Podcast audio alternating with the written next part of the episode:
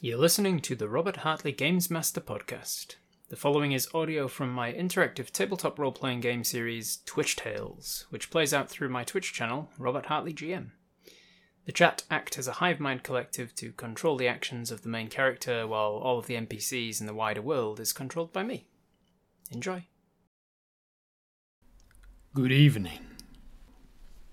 Welcome to Twitch Tales. We begin our story in the world of Rin, on the continent of Peor, in the country of the kingdom of Serentil, and in the island of Corintil, in the town of Shafgushel, near the Giftigald forest. Shafgushel is a dwarven town, a hill town, known for the breeding of sheep and simple farming life. In Shafgushel, there is a dwarf by the name of Apis Hive. Apis is 40 years old, developmentally around the same as a 20 year old human. Apis has a friend, a half dwarf, half human, known as a mule. Apis's friend is known as Lokara. And Lokara is 35 years old. Developmentally, she's actually exceeded Apis now.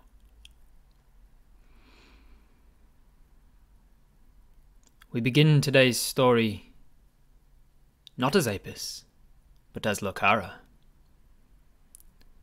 We wake as our mother calls up the stairs. Lokara! Get ready! Apis is on, a, is on their way around. They're going to be taking you out today, right? You wake and think, yes, today's the day. Today is fifth day, the 30th of Jokibris. And Apis is coming round to take you camping. You have long, you have long wanted to go camping with Apis. Apis being quite proficient with a bow, quite proficient out in the woods, quite proficient at staying alone. But for once, they have decided to take you out and show you the forest, show you what they do when they're hunting.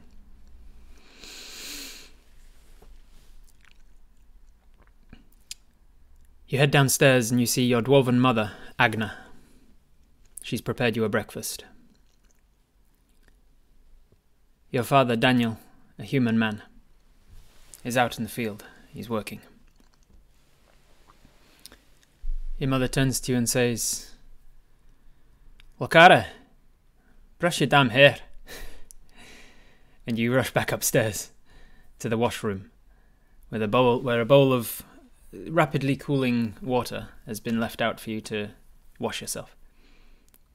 You wash, you brush, you run a brush through your hair, and you head back down just as your mother's plating up the breakfast. There's eggs, there's bacon, there's bread, and there's a chunk of cheese. Must be a special day. You eat hurriedly, excitedly, and then you hear a knock on the front door, and your mother gets up to answer it. As she does, you hear from the other room the sound of your friend, Apis. Morning, Agna. Is uh is she ready or is she still in bed? she's uh she's somewhere between the two. She's uh, just finished breakfast. Her! Apis is here. You walk through and you see Apis, and uh, they're ready for you, but you're not ready for them. Upon realizing that Apis is here, you remember that Apis told you to pack for today and in your excitement, you completely forgot. So, what is it you wish to pack for your journey into the forest today? A bedroll. You grab a bedroll. What is it you wish for lunch, prototype? What do you want to prepare? We make sure that we are clothed. We have a spare, spare pair of underwear, undergarments, we have a bedroll, We do have a backpack, yes. toothpaste. Ye olde medieval toothpaste. I'm not sure that we would have that serve potatoes. A bow? We do. We are not proficient with a bow. Lokara has no need of a bow. She's never been hunting. Let's pack up some garlic. garlic and fish. Num num num. Some flint, some tinder. Let's see if we have it. I will get my I'll get my dice out. One second. And we'll see if we have some of these things in our house. Vampire protection. Yeah, perhaps. How long are we going camping for? Potentially just tonight, but if we're enjoying it, maybe two. We have to be back in two days' time because two days' time is the last day of the month, the 32nd of uh, of Jacib- uh, Jacibris. And on the 32nd of Jacibris is Miginash's Eve, a celebration and a feast. So we want to be back for that. A knife, some healing potions, a cloak. Alright, let's. Uh, Apis comes in, rolls their eyes, and decides to uh, help us start packing. We but put together things that are clearly uh, available to us clothing, a backpack, a bedroll, a water skin. Apis starts to, to create some uh, some snacks and food for us on the journey, but also tells us that we won't need to create food. Part of the enjoyment of going hunting and camping is that we won't uh, need need to bring food. We find it for ourselves. Rope. Let's see how much rope have we got lying around. We do have rope. We get ourselves we get ourselves 50 feet of hempen rope. A dagger of some kind of personal weapon? Yes, we can find a we can find easily enough a hunting knife, one that our uh, father gave us when we were younger. We find a hunting knife that can act as a uh, some sort of self-defense or a weapon. We we are classless, Sparrow. Lokara is a a level zero, a classless uh, character. Bug repellent. Not in this world, Haggith. Werewolf protection spray. a water bottle. A lantern. Lanterns might be a good idea. So, as a dwarf, as a half dwarf rather, as a mule, we have uh, dark vision, but it's not quite as good as a regular, uh, a, a full blooded dwarf's dark vision. Lucky undergarments. Yes, we do have dark vision, but it's always handy to have uh, some sort of lighting. Torches, perhaps. Torches or a lantern? Shall we go for torches or a lantern? Let's see if we've got a lantern. We do not. We do not have access to a lantern. There is a shop in town. We could buy a lantern, or we could buy torches, which would be significantly cheaper. Lokara does not have a stats sheet that you have available to you, Jamie but you can consider them to be above average in most things. Not proficient in in uh, well, I don't want to give away too much just yet. Use some of the hemp to relax later. Not quite that sort of hemp. Can we go fishing? Could be a nice day for fishing. Could indeed. Shortbread. So Miss Bowman's making shortbread, and Agna is also making shortbread, let's say. And, and she packed up some shortbread for us in some paper, wraps it up, and Apis puts it in, uh, in their bag. Cooking utensils? Perhaps. Torches. Should we grab some torches? Scented candles. we won't need money in the forest. We do have some money. We have four gold pieces. If we wanted to buy some torches, we could.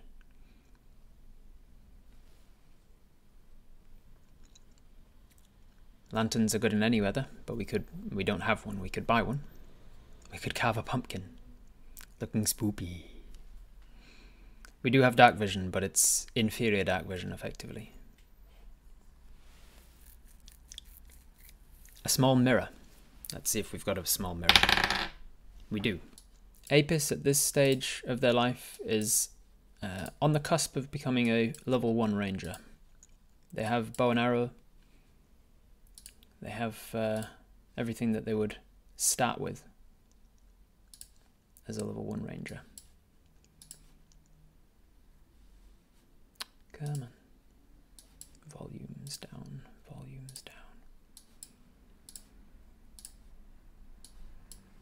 A mess kit. Mess kit could help.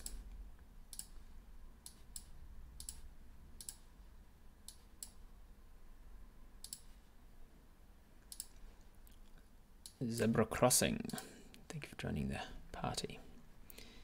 Dias Black for three months of support. Thank you. We have a water skin. We have an overcoat. We have our shoes. We have a bedroll. Flint and steel, Wraith says. Let's have, let's see. We do. We managed to uh, find in our father's toolbox a flint and steel as part of a smaller, uh, a, larger rather um, collection of items in a tinderbox. There's small parts of small pieces of, of uh, tinder in there also, and we decide that our father's not going to be needing it today, so we can borrow it. An instrument. We could take an instrument trader. Apis does have their panpipes on them.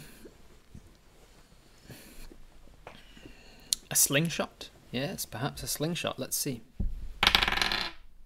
We have a slingshot. Yes, we have a slingshot and a small bag of rocks, bullets, slingshot bullets. Bandages. We do not have bandages. We certainly don't have potions. Not in this small farming town. How to go camping book.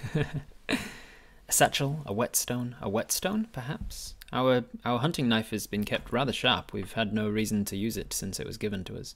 So we have no reason to sharpen our our hunting knife. Marshmallows. Ye oldie marshmallows.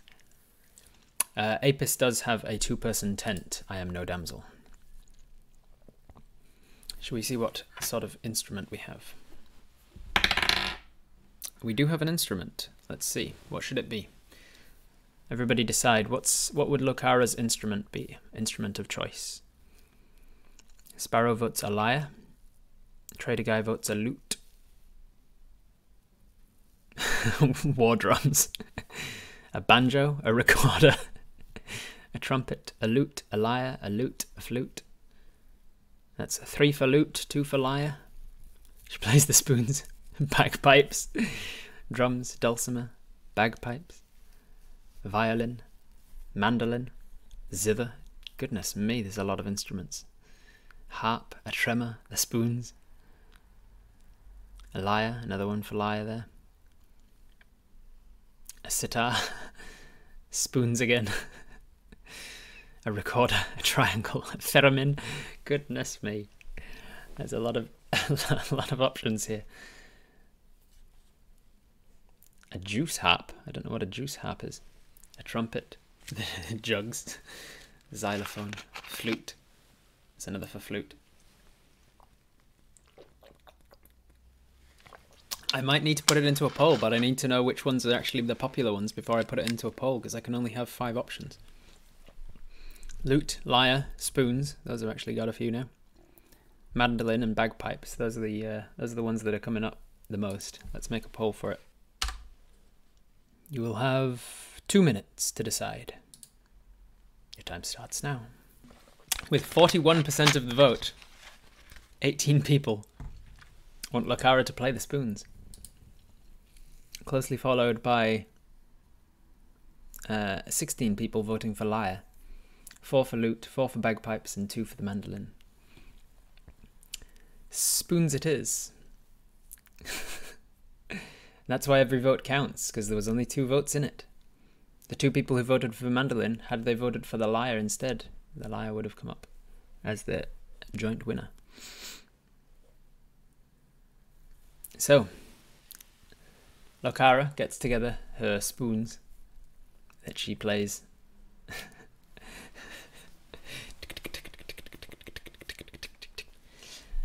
and she uh, she packs those as well. We have not yet decided what we're doing about light source, as we have no torches or lantern, but we do have the money to buy one if we wish, or we could go without and just hope to uh, hope to enjoy the the night sky.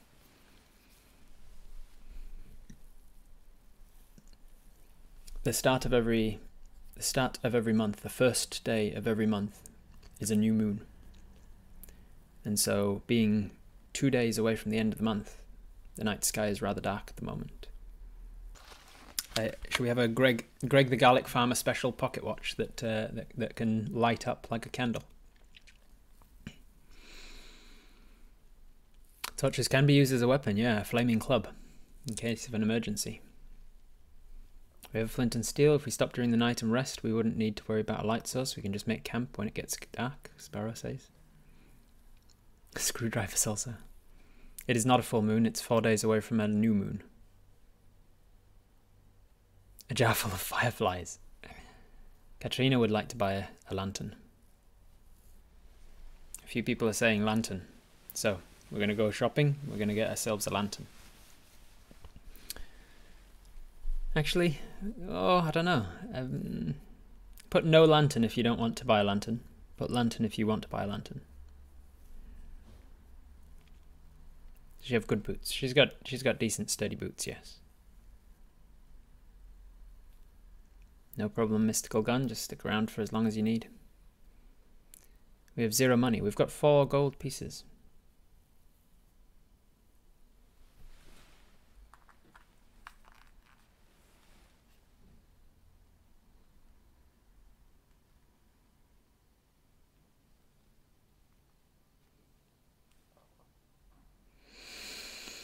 Shopping montage. All right, plenty of people are wanting to go uh, to go buy a lantern, so Lokara decides we're gonna go get a lantern before we go. So let me let me reference my book here. She does have a hunting knife. Yes, she has a hunting knife. This is the player's handbook. Let me see. How much is a lantern and some oil? Where are they? Tools, weapons. Come on. Open the page. Lanterns come in different types. What is the cheapest one? The cheapest one is a hooded lantern. No, a lamp. A lamp is the cheap, cheapest one. A hooded lantern costs five gold pieces.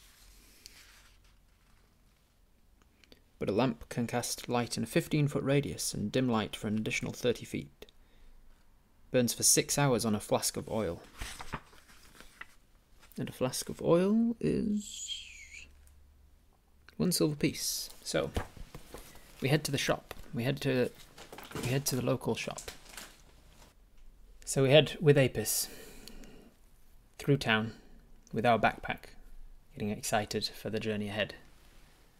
And we decide to head to the uh, to the local shop. We walk in. There's a uh, an elderly woman running the shop, and we ask her for uh, light sources. We say we'd like we'd like a uh, a lantern of some kind to keep ourselves uh, keep our our path through the woods lit as we go. She shows the lantern we have. Uh, she has, but uh, tells us it'll cost us more than we have. So we instead get get her to offer us a cheaper option, a, a lamp, an oil lamp and she tells us that's only five silver pieces. And for the for one flask of oil, which will keep it lit for about half uh, about six hours, um, that'll cost another silver piece. So if we wanted uh, if we wanted just one flask and the lamp, that'll cost us six silver. But if we wanted more, we'd obviously could we could take a few more flasks. What's her dark vision as a half dwarf? Somewhere around the 30 foot range. Don't always get to catch your streams, but I love your content. Thank you very much, Sniper Chick. Thank you for being here for the for the uh, Halloween special. Get two flasks, enough for the night. Twelve hours of twelve hours of uh, of of light from our lantern. Several flasks. In this case, we need lots of fire, maybe three or four. We can afford it. We have quite a lot. 30 foot is further than the lantern, yes, but the lantern will cast dim light for further than you can see, which means you'll be able to see for further with your dark vision.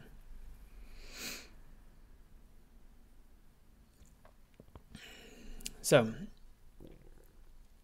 some general character traits for Lokara. Sure, she's a little more headstrong than uh, than Apis.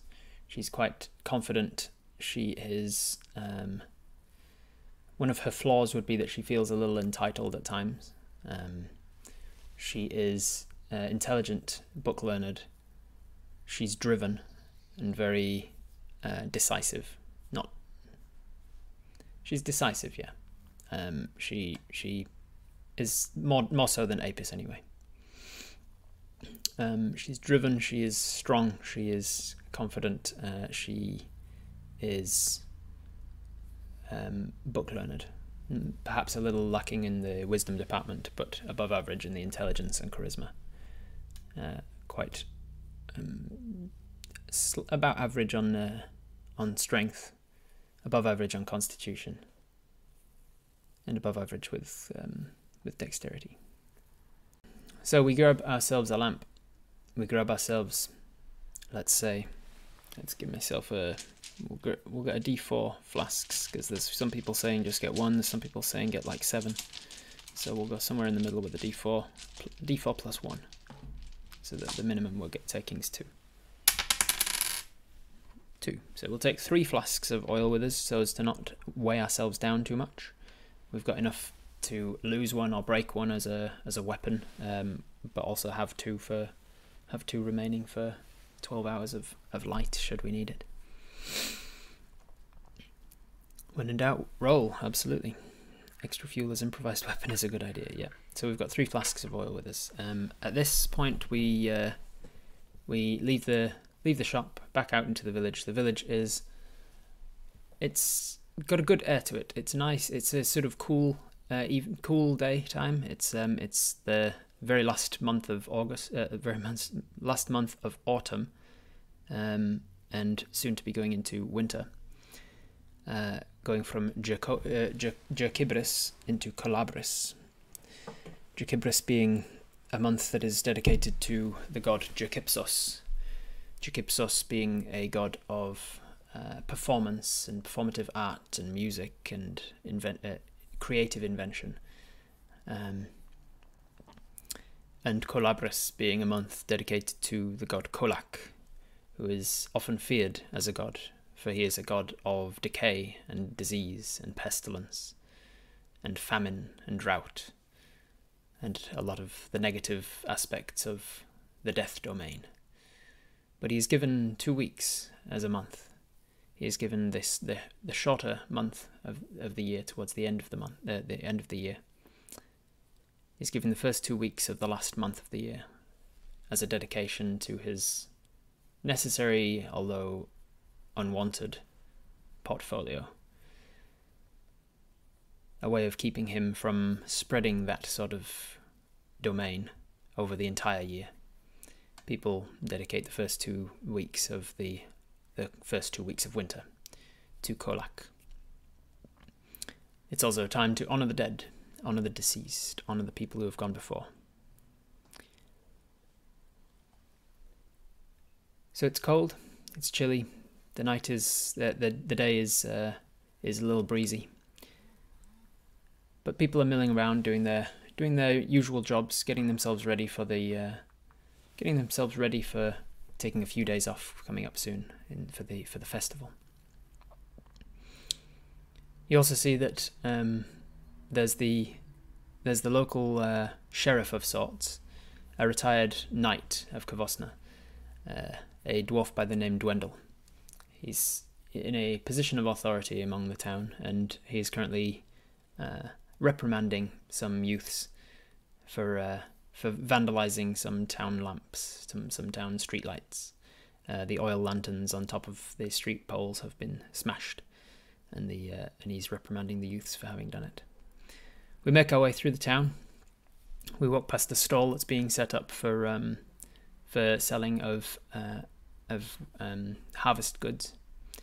Uh, we also see Mr. Scutron, the acolyte to Chital, Uh, Chatal being a god of the crops and a god of food and a god of organic materials.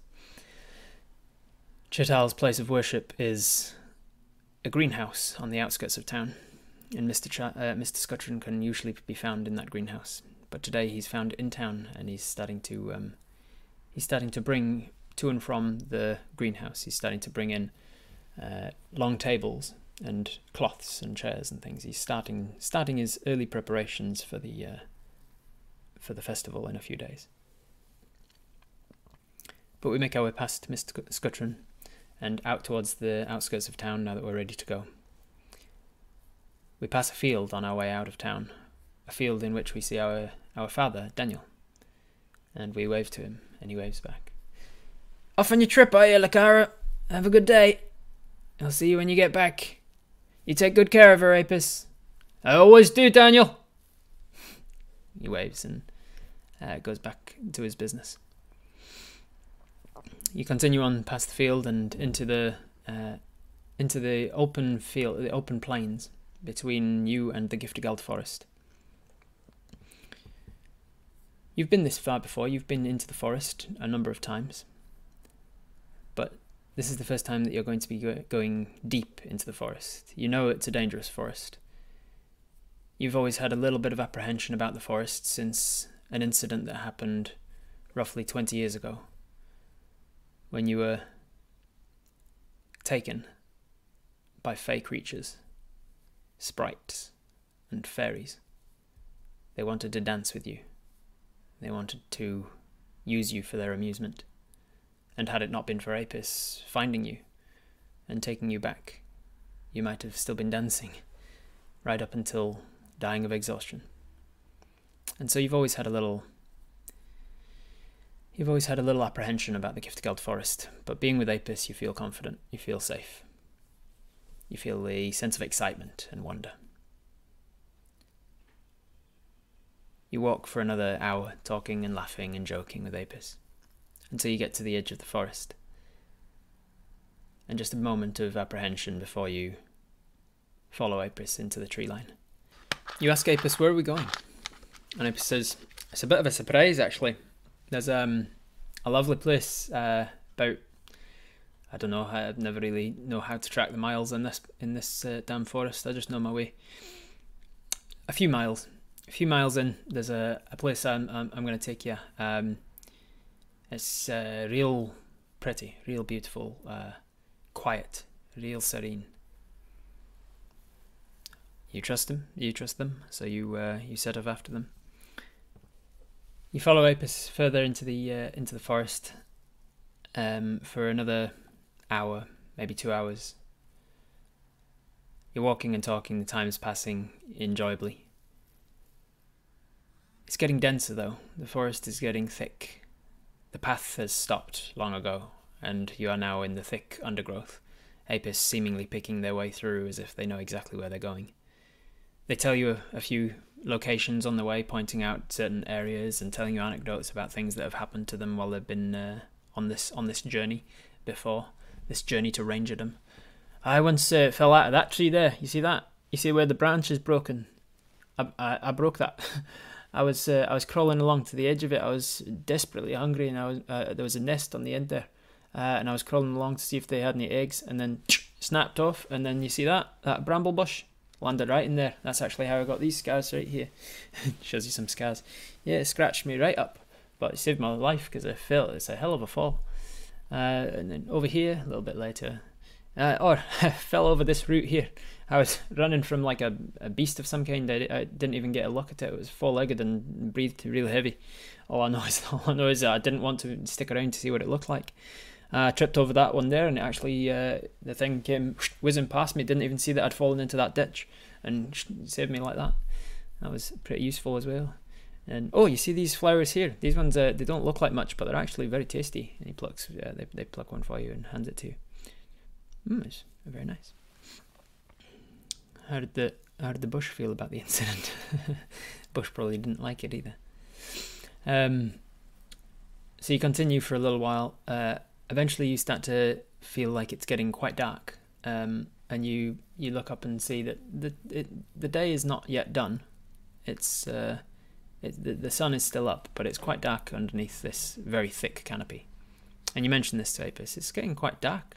He says, "Yeah, that is. That's actually one of the uh, That's one of the be- best things about where I'm taking you.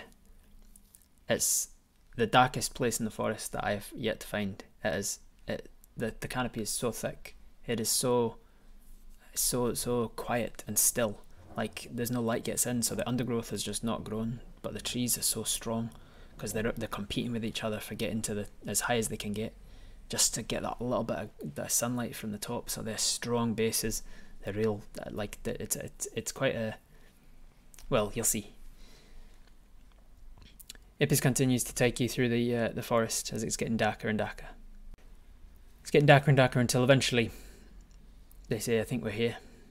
Aye, this is it. And you walk into a uh, you walk round at the base of an enormous tree, and it opens up into this clearing that you can barely see, and you can't you can barely see anything at all. Apis says, "This is Diggan's temple."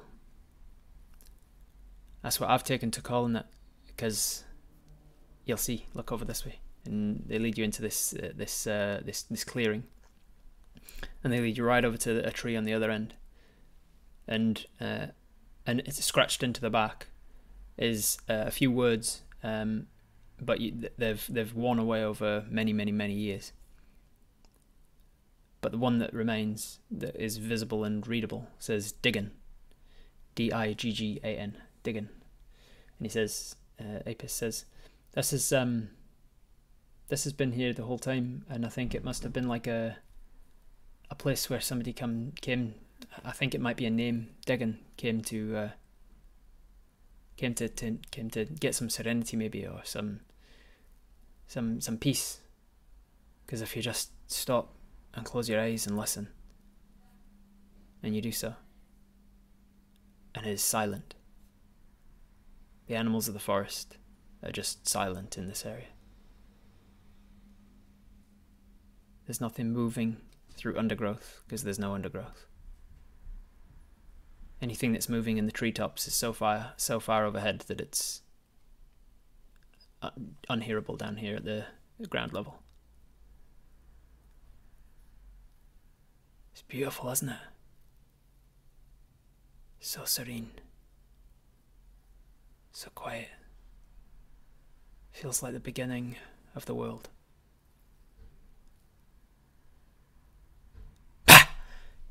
Apis grabs you and you uh, shit yourself. you you scream, you let out a scream of uh, a, fright, and then slap him. Yeah, slap them. I guess I guess I'm thinking of Apis as a male uh, at the moment because I'm constantly um, messing up the um, messing up the pronouns. It really does switch though. There are there are certain times that I'll find myself slipping into female pronouns with Apis, but I guess right now for some reason I'm thinking of uh, uh Apis as, as male. Keep slipping into male pronouns. You slap them. You slap them, and uh, and and, uh, and, they and they say they sort of laugh and say, "Right, this is where I wanted to take you. Uh, it is gonna get it's gonna get dark um, soon. So I mean, like dark outside as well as inside. So uh, we should really set up camp." I've got a tent here, and they sling, sling the uh, bag off their back and start to get the tent out. I can set up the tent. Uh, I need you to find me some uh, firewood, and we'll start a, a, campfire. You look around the clearing, you can't even see the other side of it, even with your dark vision. You can see to about halfway. And Apis points out, there's a there's a bit of um, what I call the altar uh, over here, over this way, and uh, they take you over to um, maybe about 20 meters or so from the uh, from the Diggan tree, and they show you a small um, uh, sort of oblong uh, an oblong ditch that's been dug out uh, and stones placed around it that Apis in the past has used as a um, as a uh, a fire pit. Uh, get yourself get get some firewood from nearby. Come back, put it in here. Uh, I'll set up the tent right here, and Apis starts to set up the tent, the the uh, the tent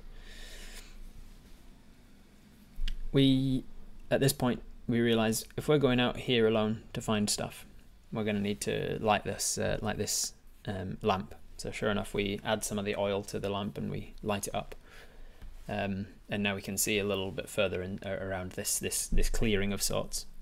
It's a nice kind of spongy ground. Leave a shortbread offering, maybe.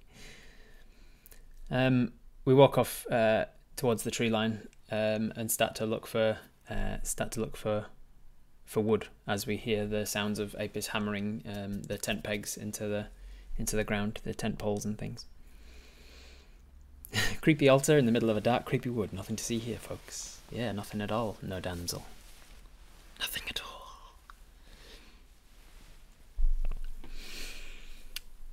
So, what we're going to do is we're going to roll a survival check. She does have the rope on her, yes. Not bad, actually. Not bad. Even with our uh, modifier, it's not bad. We have the rope. So we uh, we walk off into the into the woods. It's it's quiet, and with the lack of sunlight, it's actually a little cold as well. And now that Apis isn't with us, we start to feel a little apprehensive. We hear a twig snap, and we jump. We stop and look in that direction, but nothing else moves. We tell ourselves we're being silly, we're being silly. We're 35 years old. We can we can do this. And we turn and keep walking. We can hear our own footsteps. We can feel the ground spongy beneath our feet.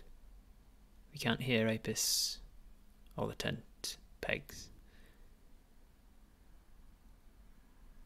Suddenly something flits out of the tree in front of us and across in uh, in front of our eyes. It's it's gone before we can uh, before we can really see what it was. But it definitely looked like a fairy. Our heart starts to pound a little. What do we do? Do we continue on and find some firewood, or do we go back empty handed and show Apis that we're not cut out for this life?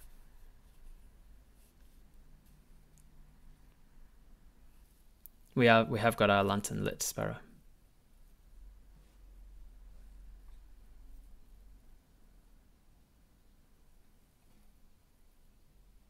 Continue, continue. I did say she was headstrong.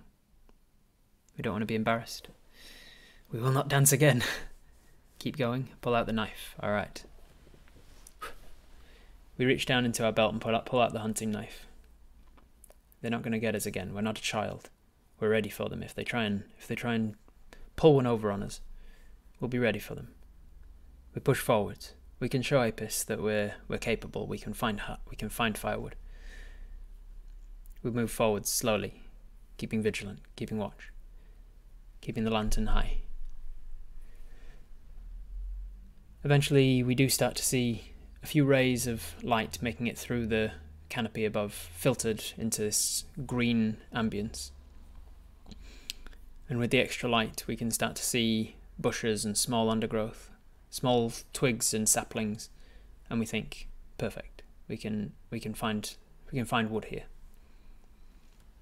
We find a fallen tree before too long. No more sounds around us other than the sounds of insects starting to begin. We realize that the life in the forest is a little more a little more populous here. We walk over to the fallen tree and with our hunting knife we start to carve off huge chunks of the of the relatively dried wood now that it's fallen. We break off chunks in, until uh, until we've got enough that we can we can carry back for a decent fire. We start to make our way back. I'm going to roll a survival check to see how well we remember our way back. Ooh, that was almost a two, and then it tick rolled over.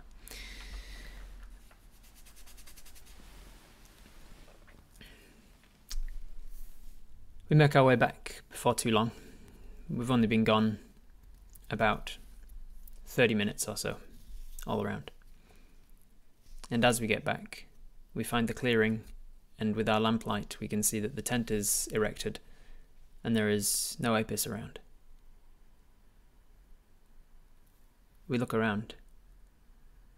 Apis? There's no response. We walk over to the tent and open it. What we see inside is nothing. We let the tent flap go. Apis! Suddenly, we hear a creaking sound in the spongy floor be- behind us, and we turn, we spin around, and we see Apis coming back out of the woods. What's up? Nothing, nothing. I, I, it's, it's fine, it's fine. What? I was, I was looking for you. You took, you took your time.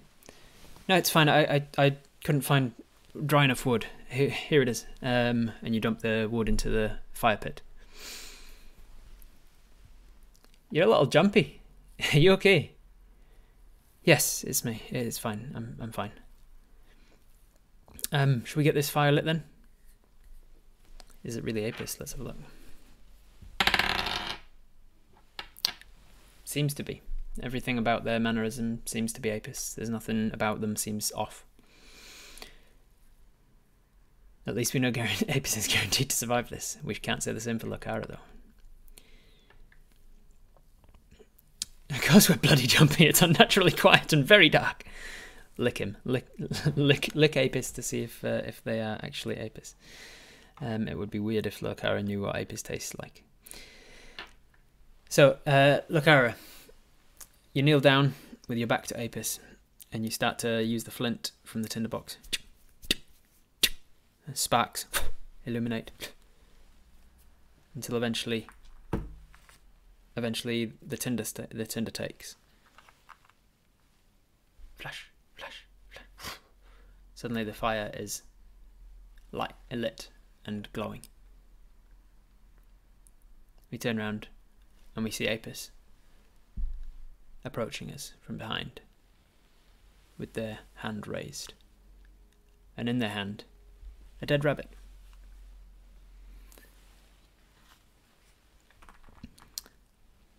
Apis takes out their knife and starts to skin the rabbit. This is uh, not a very pleasant part of the job, but it's one that I've gotten used to now. The skin comes off, and the rabbit is, before too long, skinned and deboned and placed on a spit, which Apis uh, fixes above the fire and starts to turn. So, being that it's nearly Colabras and all, what say we tell each other scary stories, huh? They turn the, the spit in this dark, dark temple within the forest. So, how this is going to work, guys, is that you are going to do a round robin scary story. So I'm going to open up my Nightbot, and you guys are going to you're going to put yourself forward if you wish to be involved in this story. One at a time, you're going to start telling a story, and then you're going to leave off. You're going to you're going to get maybe a sentence or two each, and then the next person's going to uh, going to continue the story, sentence or two, and then continue the story one at a time until we reach a satisfying, scary conclusion. If you wish to be a member of the Storytellers, then use exclamation mark story in the chat right now. Apis could go first, but I think it'll be fun if you guys go first. So, First member of the story is Periwinkle Pitbull. Lokara's story begins. It was an eon ago, when a town found itself in the annals of history. The town was not known outside of its valley, but a moonless night would change that. Locks and load continue the story. Sparrow, you'll be next. Start thinking about how you might want to continue this story. A branch snaps. A chilling wind falls over the town. There at the end of the town, a shadowy figure appears. Marie, you are after then. The sleeping villagers could not have known the terror that had happened upon their peaceful hamlet. Dark liquid glinted palely in the starlight, dripping quietly to the cobblestones. Marie, continue it from here. Pamecloons. Pamecloons, you'll be going after Marie. And after Pamecloons, it's Asmiel. And then after Asmiel, it's Important. And now it's Chili Fusili. You go after Important, okay? The green liquid flowing from the wound. Two days ago, the little boy heard rumors that in a town nearby, there was a plague turning people into something nobody had ever seen before. But nobody attached the rumors any importance.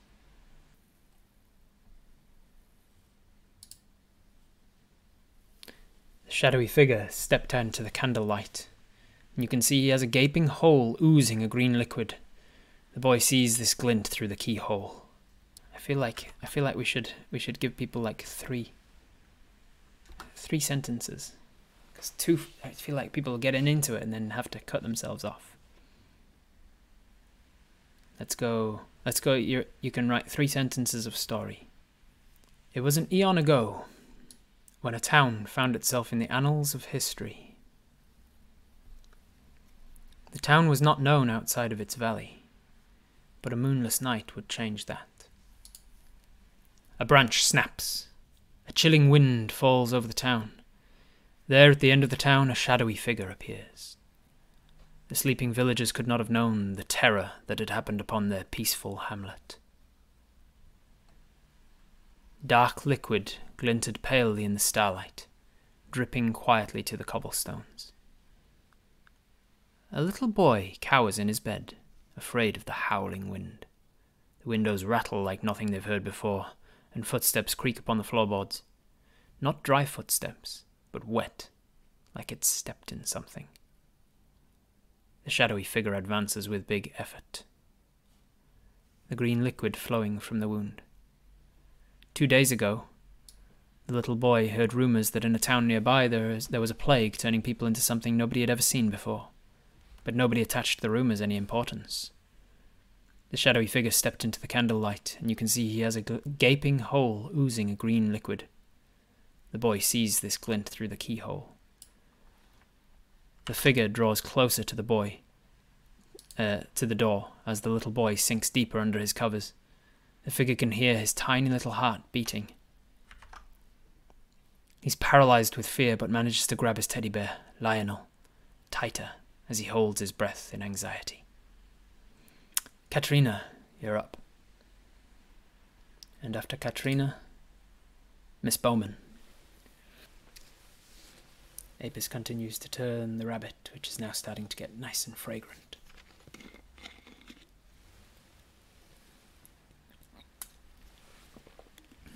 Apis also turns out from a from a bag in their satchel some root vegetables, chops them into very small cubes, and places them around the campfire to begin to soften in the heat.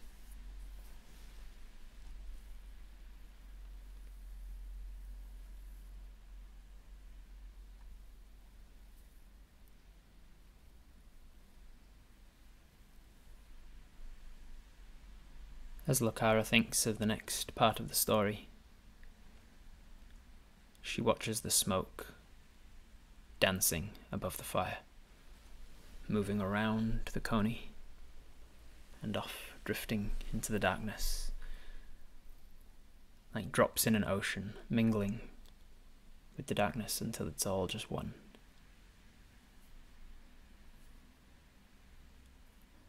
The figure draws closer to the door as the little boy sinks deeper under his covers.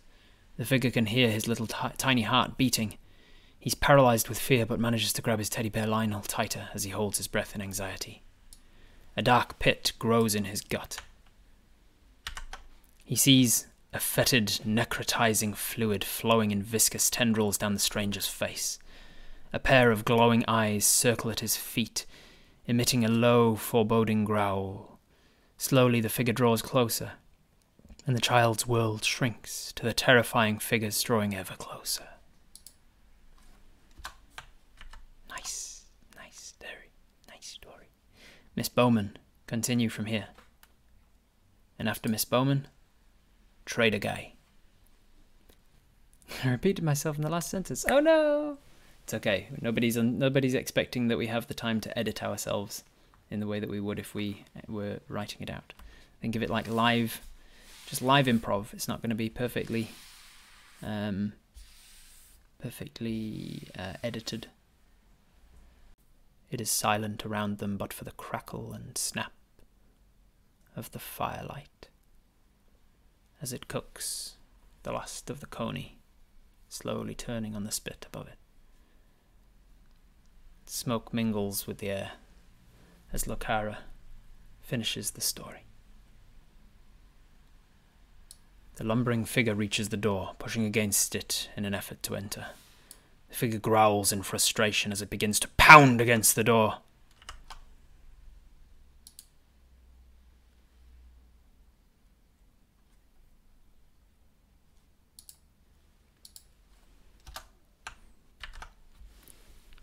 All right. Trader guy. Trader guy, take us to a climax. What's happening? What happens at the end of this scary story? Towards the end.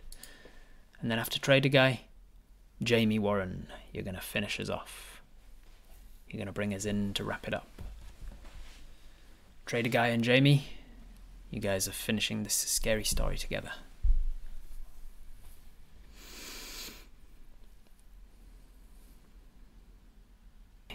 Suddenly, boom!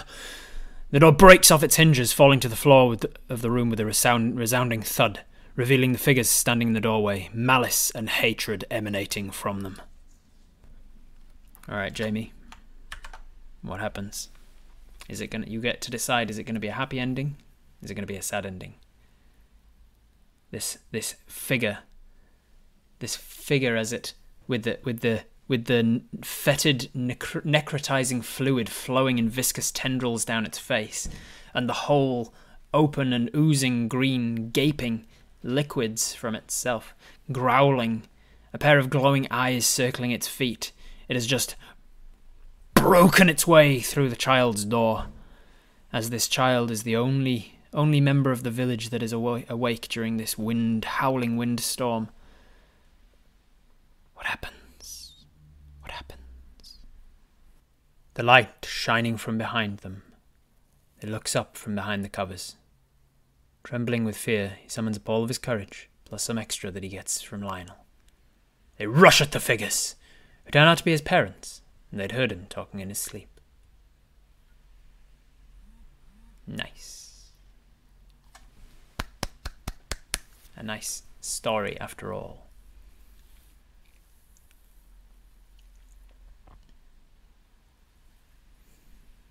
He was having a nightmare. As his parents pick him up, hold him in their arms, and comfort him from his nightmare, they tell him, You can come and sleep with us. His mother leaves the room with him in her arms. His father looks around the room, then closes the door. And as he does so, we see a handprint on the inside of the door, made of green, viscous fluid.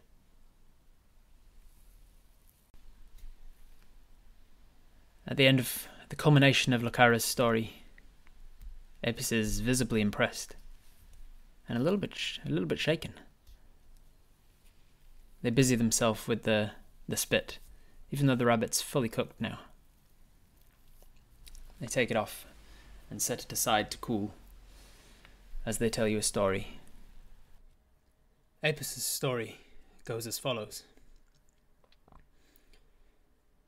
In a small town in the foothills of a mountain, the mayor's wife was suffering a painful pregnancy.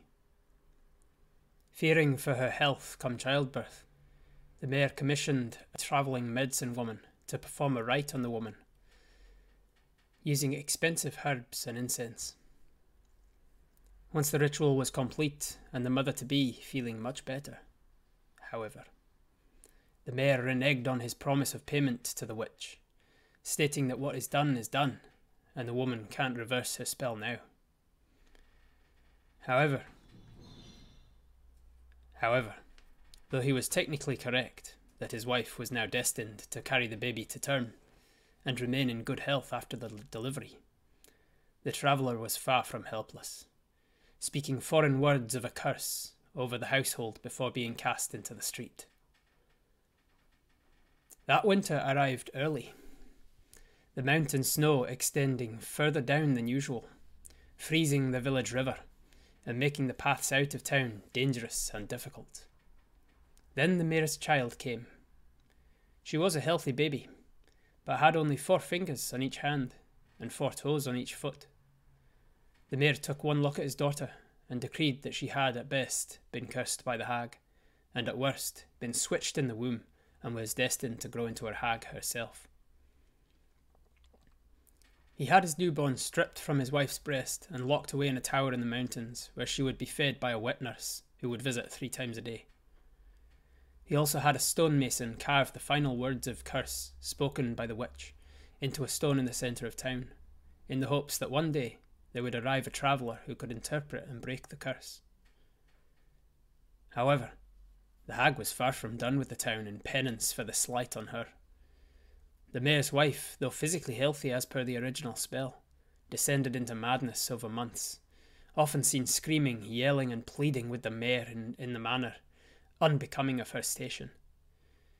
She would cry and sob one minute, and then be stony faced and dead behind the eyes the next all while out in public. Eventually, driven to suicidal madness by the hag, the mayor's wife left, left one midwinter night and walked in her nightgown up into the mountains, never to be seen again. At that, the mayor decided to fight the hag directly, rather than waiting for their saviour to come to them. He ordered every able bodied man of fourteen or above to take up arms and march out into the wider lands in search of this voodoo lady and force her to remove the curse by violence. He had once again underestimated the witch's power, however, as, with rockfalls, landslides, attacks from wild animals, madness induced infighting, and more, not a single man returned to the town before spring. Her reach was vast, though, for at the same time that she was murdering the men of the village, she was causing the women back home to starve. The river was still frozen, and the fields were too. Cattle were dying, and machinery was seizing up. She was making the women have to walk longer and longer distances downstream to find a place to fill their buckets, which meant longer hikes back uphill to get the water home again.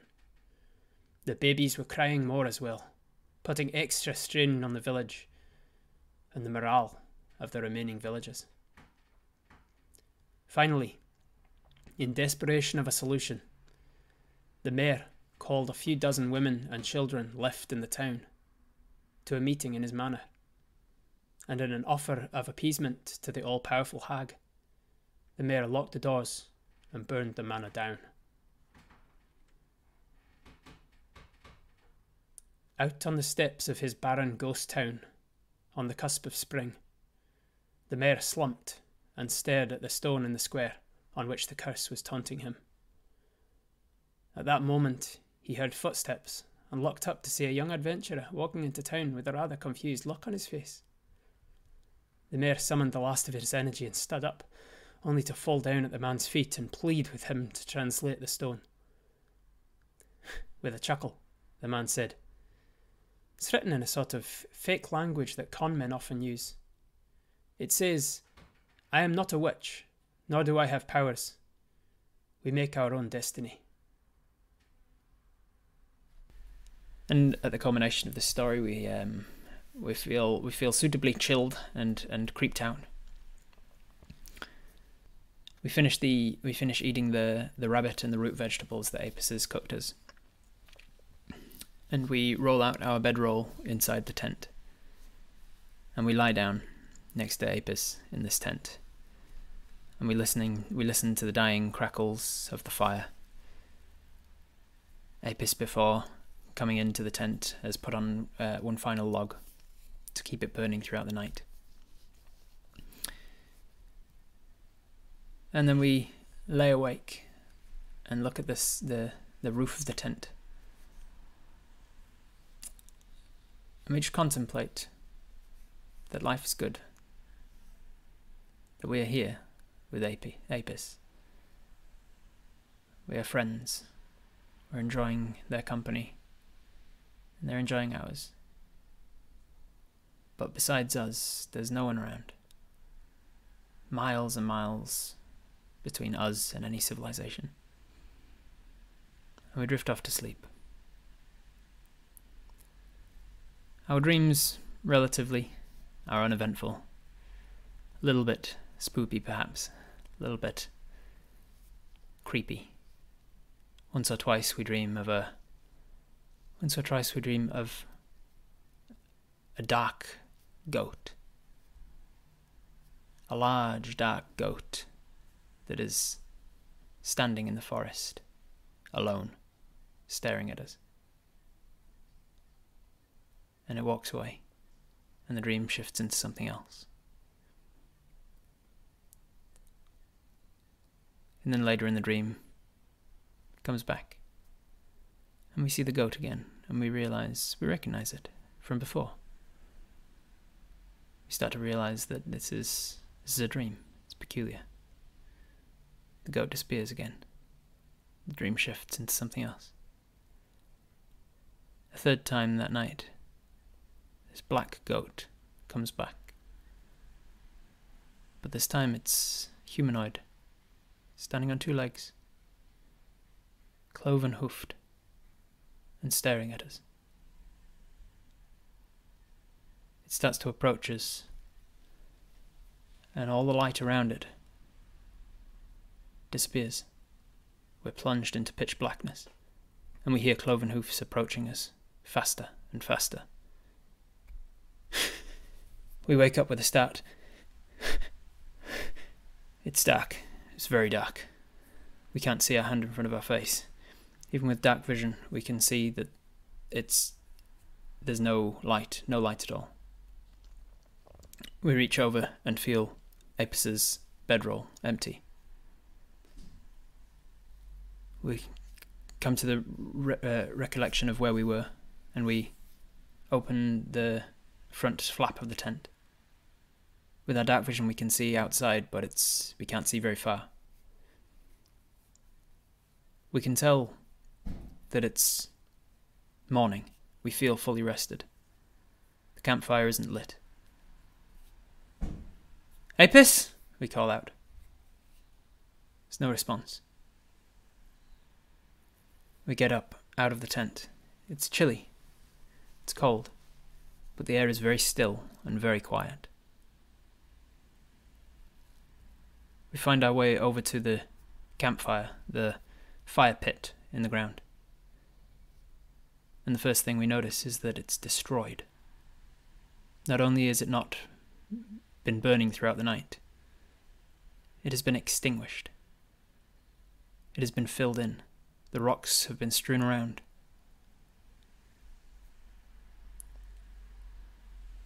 We quickly turn back to the tent. We grab our lamp and we turn it on. There is a hissing sound from nearby as the light spills from Diggan's temple out to the surrounding walls that are made by the trees. There is a hissing sound, and we turn towards it. We can't see anything there, though. I'm going to make a perception check.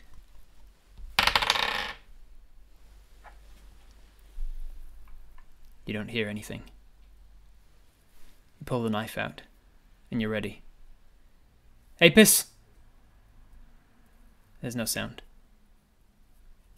What do you do? If you wish to be in with a chance to decide what Lokara is going to do now, the keyword is exclamation mark tent. It's Asmiel. Asmiel, what is it that you would you wish to do? What what is it that Lokara decides to do in this moment? They are definitively not sleeping anymore. By the way, this is my graduation robe that I'm wearing. Because I'll be going to my graduation ceremony on Monday, so I already have my regalia for it. My graduation robe and a and a navy blue uh, um, scarf.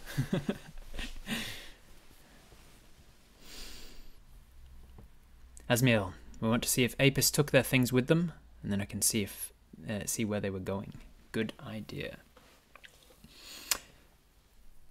You step back into the tent, using the light to light your way. You see that Apis's belongings are mostly there. Their bow and arrow is missing. Their bow and quiver with arrows are missing. Uh, their rapier is missing, but all of their belongings, all of their, all of their other belongings are still there. So it seems that Apis has taken their weapons with them. Asmiel says investigating would be great. Alright, let's do an investigation check. Ooh, that is very good. That is in the 20s. So, with our investigation check of 20 plus, Lokara feels the bed first, the bedroll. It's cold. Apis has been gone for over half an hour, maybe an hour, maybe more. They haven't only just got up, at least.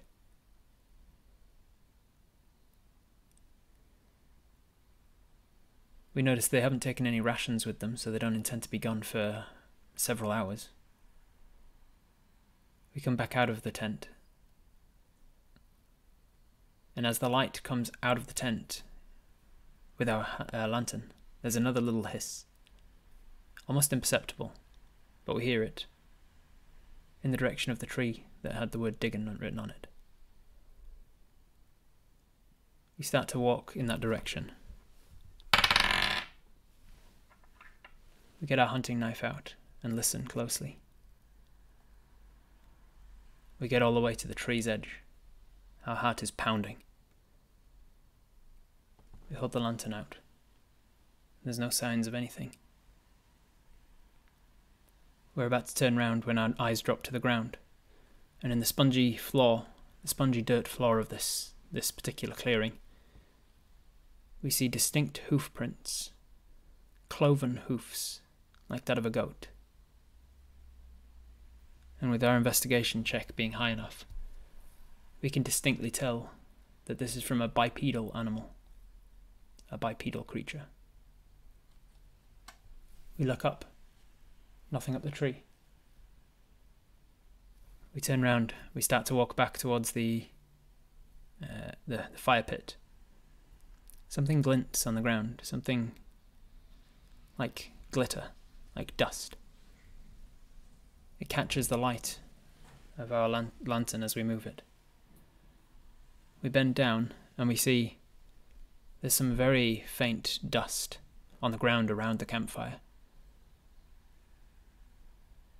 We're pretty sure this is pixie dust. Given that we have a lifelong apprehension towards the fey creatures that once took us, we can tell that this is pixie dust. It seems they have Apis. What do we do?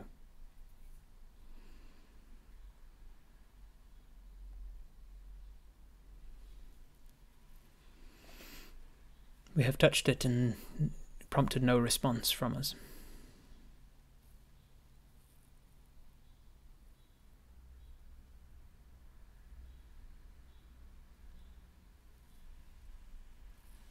Alright. Exclamation mark dust if you wish to be in with a chance to decide what is what is Lokara going to do now, now that they have established that there's pixies that have been in the camp, pixies that have deliberately destroyed our fire. And some sort of cloven hoofed bipedal creature.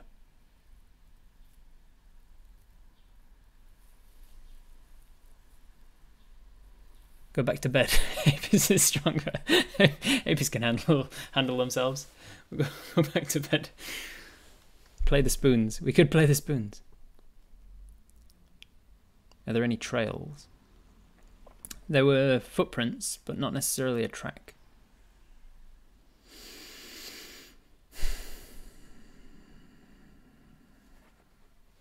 We've seen the future. We know that Apis is going to be fine. You have to be brave despite our aversion to fairies. Apis could be in trouble.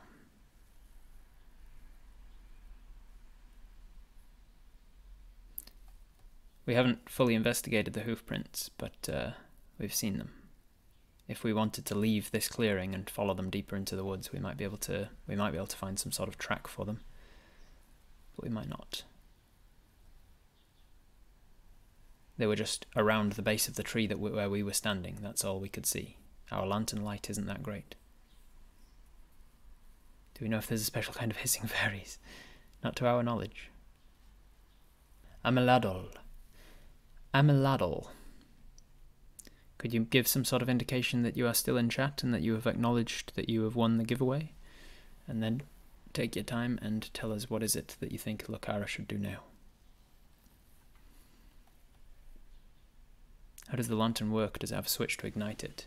Um, I think of it like an oil wick, uh, a, a um, yeah, an oil wick. So it's got a little place in the bottom to store the oil, and it's got a wick in there, and then you light it with a flint, and you have to put it out. It's like one of those bulb jar things.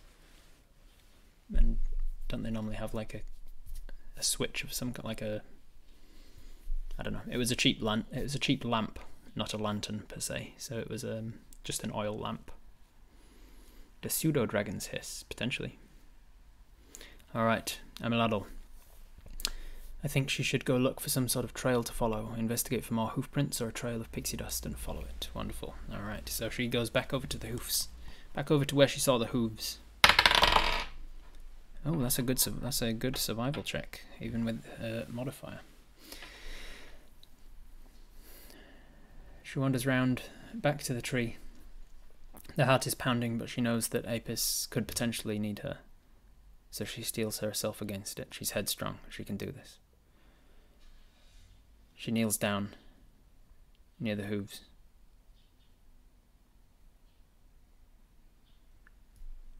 They do seem to be moving away from the tree. They cover up the ones coming to the tree, with the fresher ones moving away. It seems that it, it got to the tree's edge and then was scared away by the light, perhaps.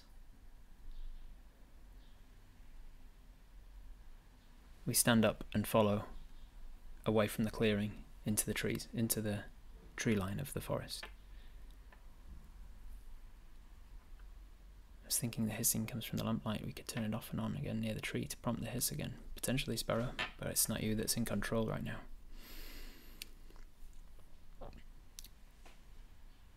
We follow the hooves into the trees.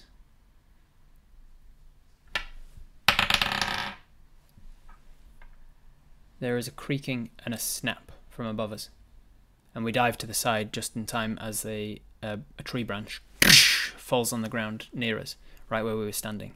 We look up just in time in the light in the very distant edges of our uh, our vision.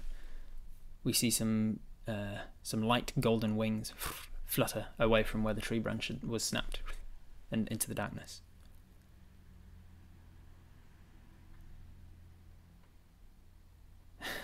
Burn everything that hit fire.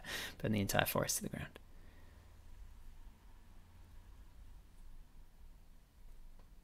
We stand back to our feet, our hunting knife in hand, now realizing that whatever that was fairy, pixie, sprite it just tried to kill us.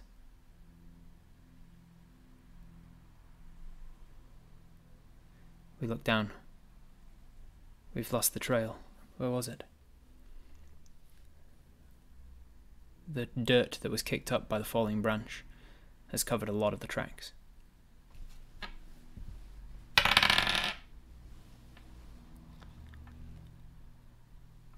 We search for it for a little longer, but we don't know where they are. We don't know where they went. We can't find the tracks again.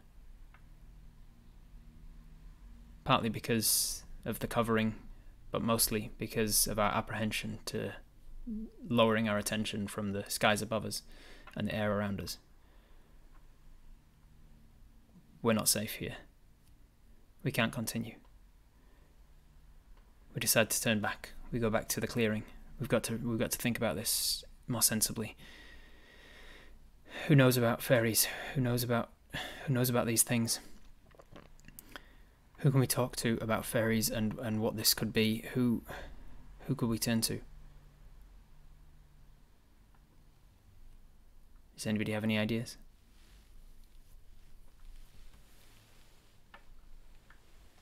Fair mischievous, not outright murderous. That's what we heard before, yes. Apis' mother. She knows about fairies. She taught Apis the Sylvan language. Just scream Apis into the ether, potentially. The city guard. They could know about uh, about fairies. I'm going to start a poll because I have a few ideas of what we could do next. Alright, so the options are who can we ask about fairies? Eldith Hive, i.e. Apis' mum.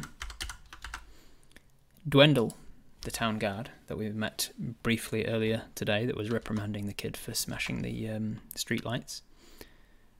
Um, Old Man Jennings, whom we know from 20 years ago, had a um, had musical instruments that could conjure the Fae.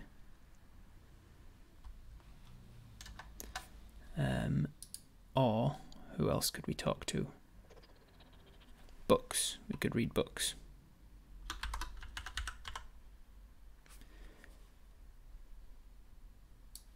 Let's change it to where can we get information about fairies because otherwise books doesn't make sense. None of those are options if we don't want to leave Apis alone in the forest. Yeah, we've realized at this point that following him into the forest, following Apis into the forest and whatever this thing is, um, is not uh, an option anymore because there are fairies here that can easily kill us, and they're now feeling like they're perhaps murderous, not not um, mischievous. At this point, we rolled, we rolled for it. We rolled to see if we could hear things and uh, and if we could get anything about it. If we could get anywhere with the information we've got regarding Apis, but that avenue has been closed to us now. Speak to Apis' mum. Leave Apis, go and get some help. Yeah, when somebody goes overboard, you don't jump in after them, not until you tie a rope to yourself first. Like you have to make sure that yourself, you yourself, are secure before you go into the water to try and save them. Otherwise, you get pulled under the riptide yourself. So, in a very intelligent uh, and logical decision, Lokara decides, I have to get help. I have to get help from somebody who knows more about this stuff than I do. We need to get Apis. Uh, we need to get Apis' mom.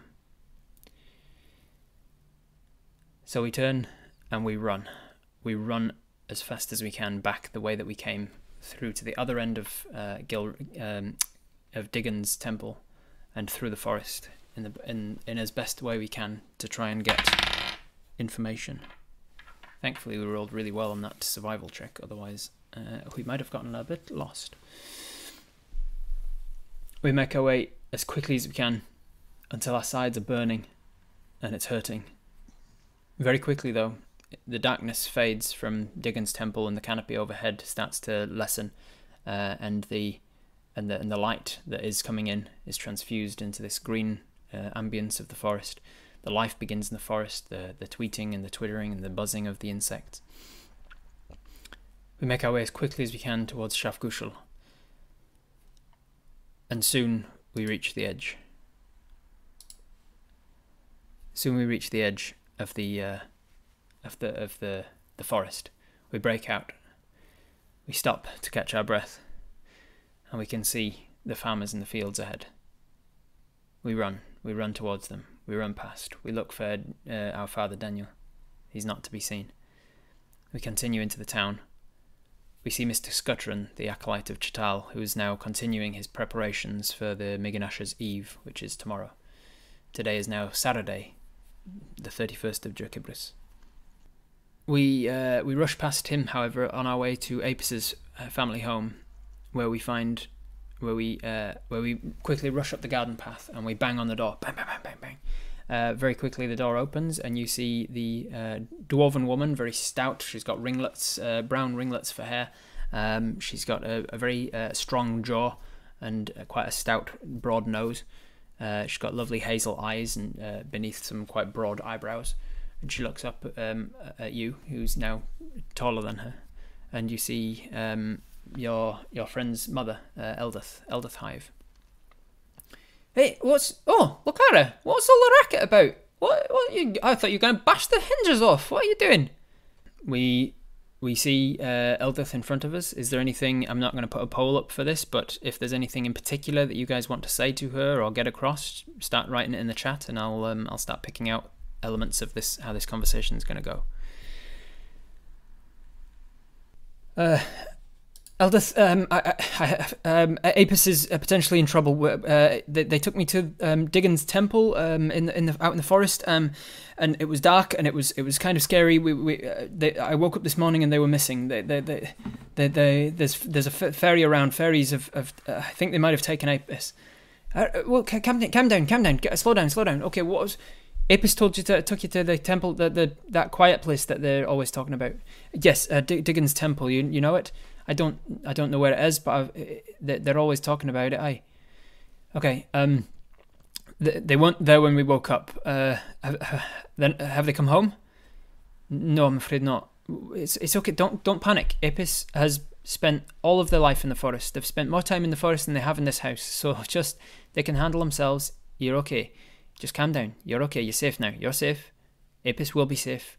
We'll work this out. How do you know it was fairies. You, you said something about fairies. I saw uh, um, dust. It's, it's like golden dust on the ground. Golden dust, definitely golden.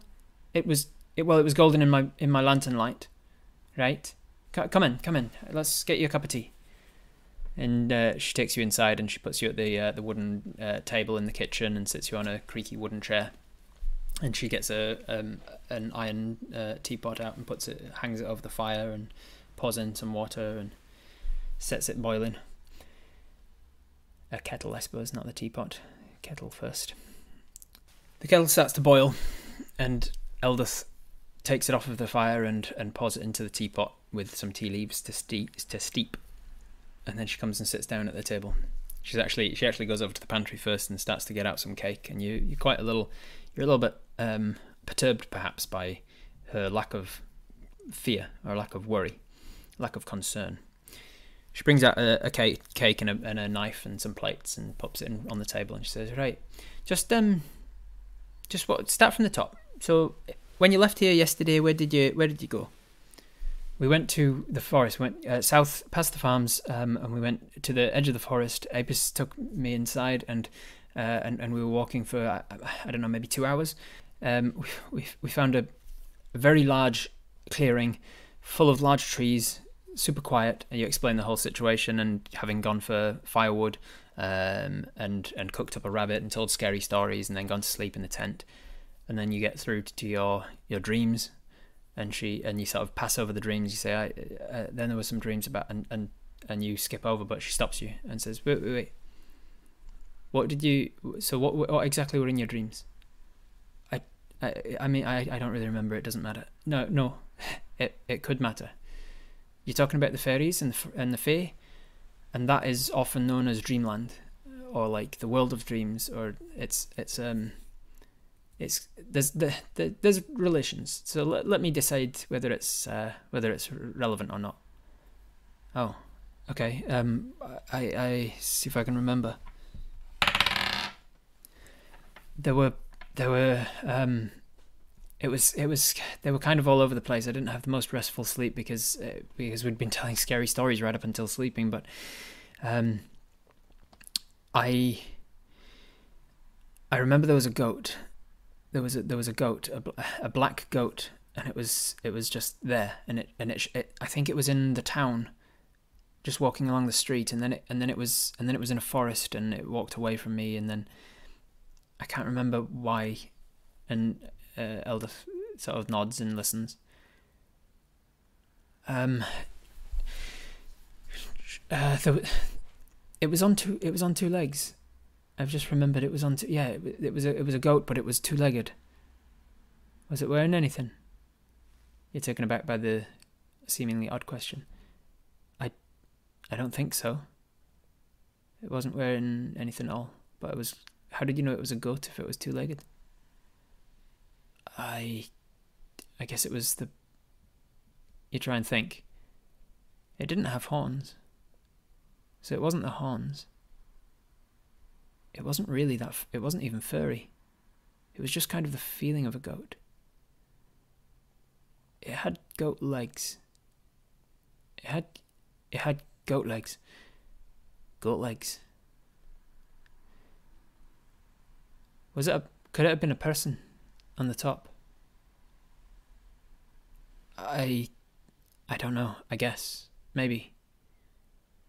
Uh, it, it's it's all so faint now. It's just more of a feeling than a memory. There are creatures from that land called satyrs. Let me get you a book. And she takes a piece of the cake and puts it in her mouth, and then she says, "Oh, I almost forgot the tea." She gets up and grabs the tea. And you say, "Can you? It, it, I don't need the tea. You do need the tea. Don't talk back to me. Look at her. I've known you your whole life since you were a wee baby, and I know when you need tea. So sit down." And then she starts to pour the tea. she gives you a mug with the, the tea in it, and you take a sip, and it does it does calm you. It's it's it's um it's comforting. You, in spite of yourself, you you find yourself just nibbling at the cake, kind of absent-mindedly, while while the mum leaves the room. Um, and she comes back in with a book.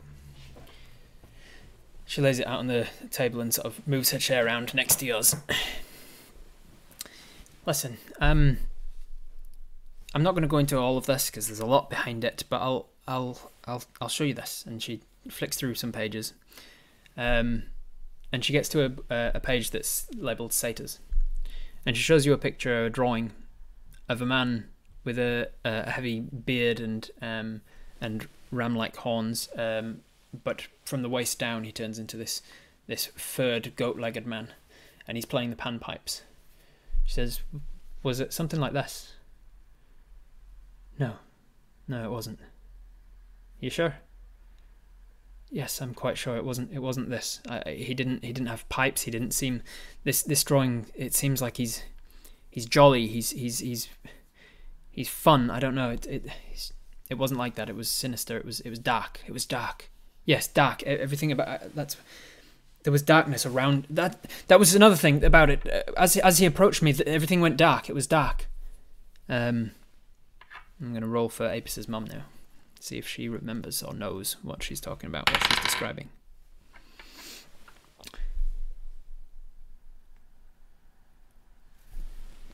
She flicks a few more pages. There's not a drawing of them. But there's something here about. Well, it might be. Hmm,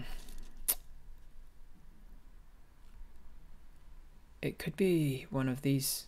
And she shoves the book over to you. And you read. You read um, an entry for a creature known as uh, Dubsithor. D U B H space S I T H hyphen O R. Dubsithor. And you start to read the entry of it. It says Ancient legends speak of a Seelie Fae who betrayed the Summer Queen. His true name has been strucken from history, but the stories call him Dub Cathar. So great was the Summer Queen's wrath that she cursed every member of his house. Other Fae refer to the descendants of Dub Cathar's house as the Dub Sithor, or, in the common tongue, Darklings. Dub Sithar most often settle in secluded caverns and chambers beneath the towns of other species. They often employ the work of thieves and assassins. The Summer Queen's curse causes a Darkling's body to absorb light. Doing so wizens the creature, much like the effect of rapid aging. For this reason, Darklings cover every part of their body with clothing when exposure to light is a risk. The light a darkling, darkling absorbs over the course of its life explodes outwards when they die, incinerating the creature.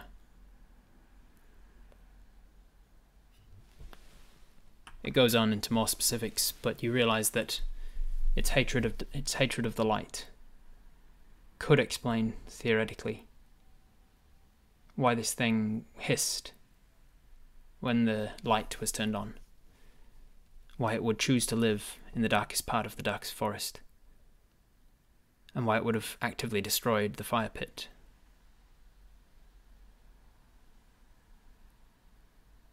Could this be the thing that I heard in the forest then? I thought you said there was pixie dust.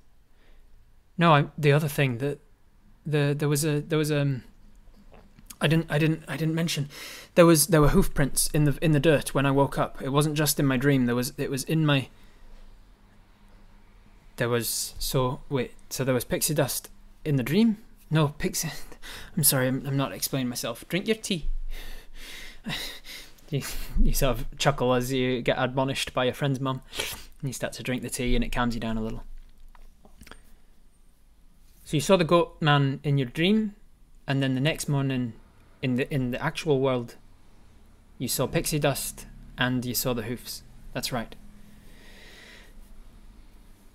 I don't know if these things have hooves. It doesn't say so, but I wouldn't put it past them. Many Seelie Fae have some similar things. They might have been the the, the stub Cathor might have once been something not not dissimilar to a satyr.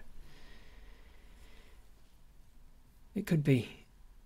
What would that mean for Apis? Apis should be fine. If they if they've taken Apis then it might be for a reason. I don't know. I think I think it could just be wanting a place to get back. It's not meant to be on this world.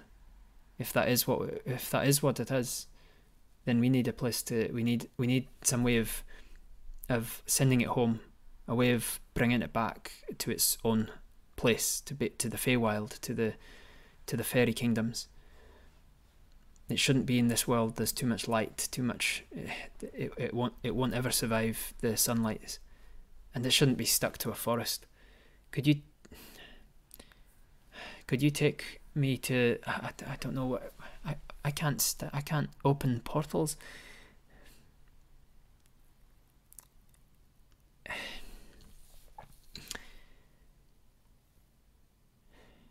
Old Man Jennings. Old Man Jennings can. He's got. Old Man Jennings has got away with the fairies as well in a way that I don't. He has. He has. I'm learned on the fairies. I've I've read a lot about them. I was always fascinated with fairy stories as a child. But Old Man Jennings, he isn't learned about them. He just knows them. He just he just there's something about his understanding with fairies that's just like deep within him. I think we need to talk to him. Apis did open a bottle in Jen- Jennings' house. Do you remember how? Um, she finishes her tea and she takes your mug and goes over to the sink and washes them out to your dismay. She takes the time to actually wash the, the dishes. You don't say anything though because you know better now. but she, she plays the she she uh, she washes the, the two mugs and she pops them on the side and she takes the plates and and uh, tips the crumbs off into the the uh, uh, into the the waste uh, the waste um, uh, bucket and then puts them in and does the little does the little washing up of the plates as well. Takes the remainder of the cake and puts it in the the, the uh, pantry, and then walks to, walks with you to the door and gets her overcoat and puts that on, puts her shoes on. And then you walk out um, outside with her, and she says, um, "Did you have a nice time before uh, Apis went missing, though?" and you, you, you like chuckle at the absurdity of the question but she seems she seems to be keeping calm. She she's not allowing herself to to freak out about it in the way that you are. Uh, yes, uh, yeah, it was it was fun. Um, Apis is is always good company. Aye, that they are. Don't worry, Apis can handle themselves, and there's and hey, if nothing else, they can talk to them, That's why I taught them the language. It's uh, it's an, it's fairies aren't usually one to hurt, and she says this not having heard the part of the story where you got a branch almost uh, tipped onto you. Do you tell her? Do you not? Do you tell her that the fairies tried to kill you? Take some cake for the road. fairies lead the way out and then giggle to itself, Why are we walking? Can just do this. And it pottled. Correct. Tell her. Yeah, most people are saying tell her. So she says they don't normally hurt, at which point you, you sort of gulp a little and then say, They they tried to hurt me. What do you mean? There was um I, I, I followed the tracks into the forest. I tried to I tried to find where they went with Apis, the hoofs. And then there was a cracking and, and a branch fell where I was standing and I only just got out of the way of it. They they tried to kill me. Huh. Were you holding a lamp? Yes, I was. It could be that they were trying to extinguish that.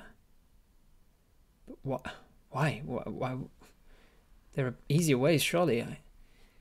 Well, fairies don't always go with the same things that we do. They don't always think of the same things as being easy or hard.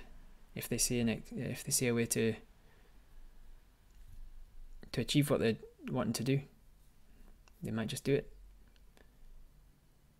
Fairies have way with us as well. Like they might have, they might have not intended for it to hit you, or had some sort of contingency for if it had.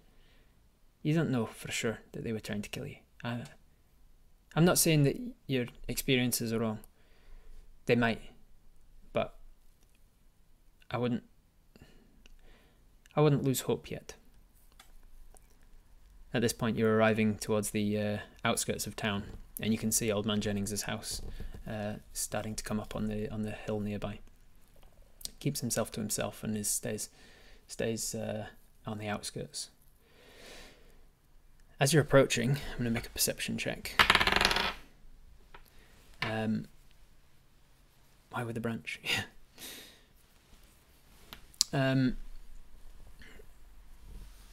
yeah, Lady the Fairy goes, Oh, I could have just blown it out. could have been easier to, to, drop a branch on us than to speak to us if we don't speak Sylvan, yeah. Lokara does not speak Sylvan. We approach Miss uh, Old Man Jennings' house. Um, it's it's kind of creepy in its own right. It's cold and it's dark, and the shutters are always closed, even when he's in. You walk up to his iron, his uh, um, his wooden gate, and you uh, you open it up, and uh, Eldith follows you in. And you close the gate behind you. You look up the path, and you see there's some uh, sort of gossamer curtains in the upper floor. It's just kind of gently swaying. And you approach the door of the house. You notice that the exterior of the wall is just covered in ivy. It could really do to be cut back. In fact, one of the shutters has been closed for so long that the ivy has actually grown over it, and if you tried to open it, you'd probably have a hard time. Eldith shudders. Ooh, somebody just walked over my grave.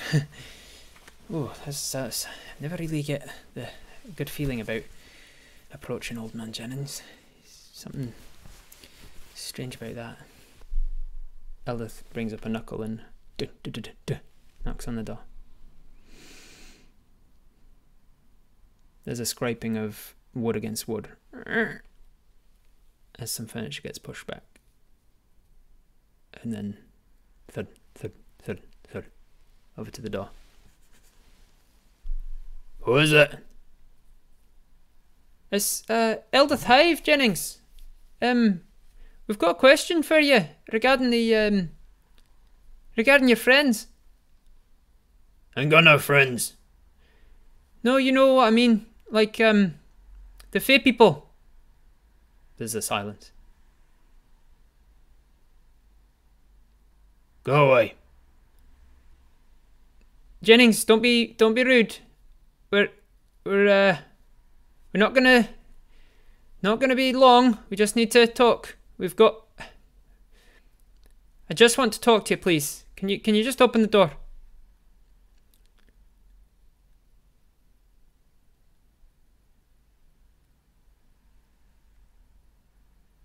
Apis is in trouble, Jennings.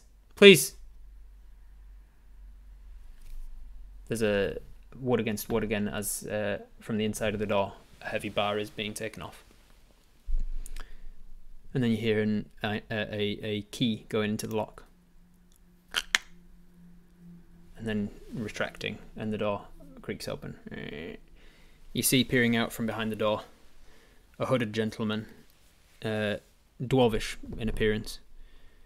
He pokes his head out round the, the door, and you can see first one uh, slightly cataract eye, and then followed by a heavily scarred face down this side. His eye here is entirely missing in its socket. He's got a, a, a long beard, but it's uh, scraggly and kind of wrapped around into a point. He looks over both of you.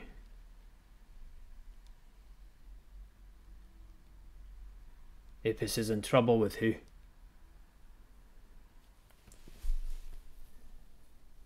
We think it might be a a darkling. Darklings don't live in this world. No. That's the problem. We think it's lost.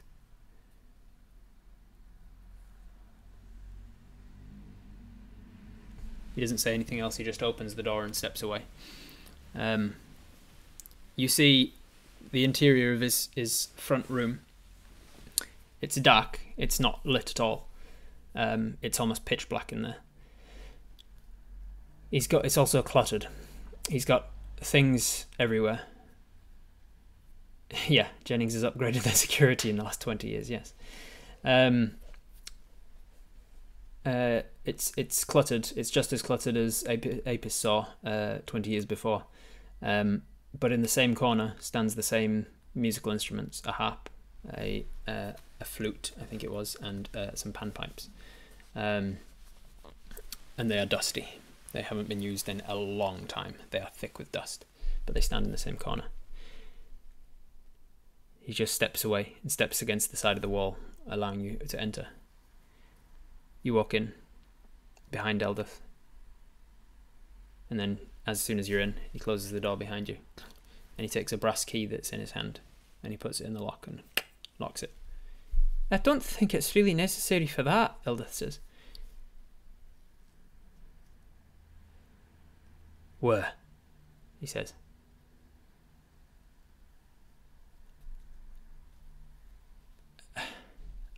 She looks at you. Um, Diggan's Temple? What? Dig- Diggan's Temple? He walks right over to you.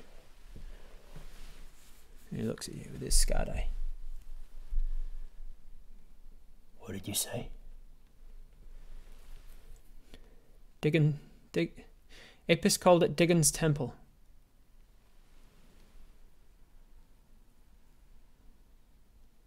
How does Apis know that name? Um, it's uh, it's it's scratched into one of the trees in the in the in the clearing. Where's this clearing? It's a couple of miles, maybe a few a few miles in from, and you kind of gesture in the direction of it.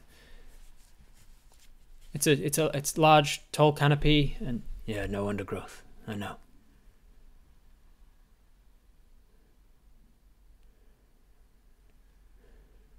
I can't help you. And he turns around and walks into the next room. What do you do?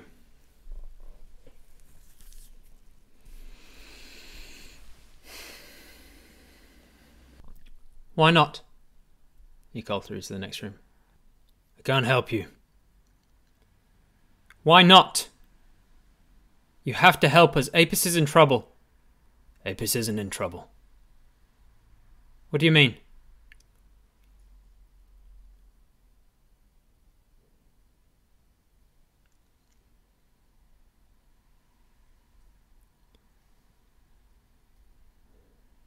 What do you mean?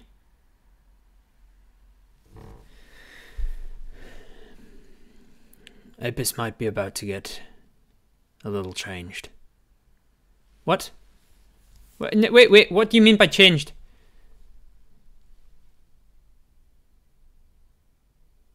Apis could be about to meet someone. I don't like the sound of that. Could you. Jennings, come back in here. We're talking to you. He comes back in.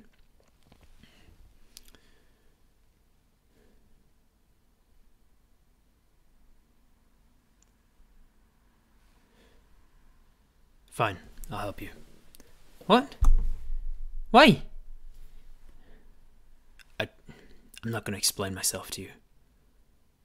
I don't. I don't care. To be honest, Jennings, I don't care if you. I, it's my child that's on the line here. Okay, so I don't. You. You're gonna help us? Fine, help us.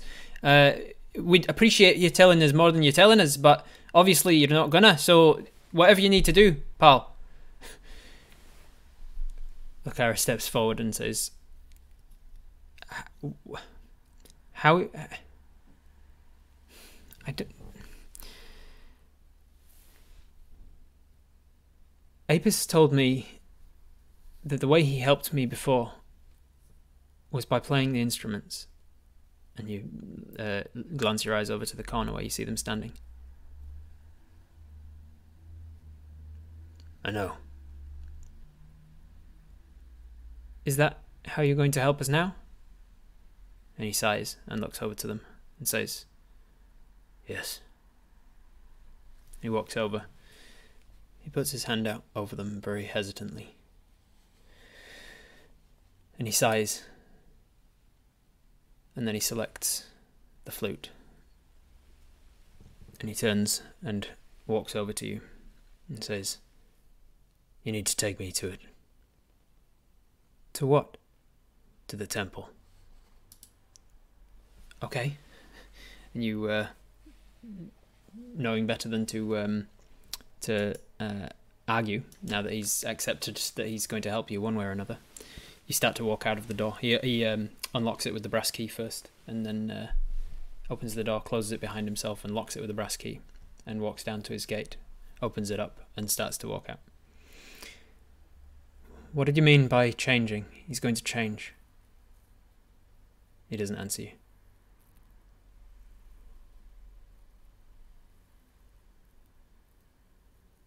Did you change?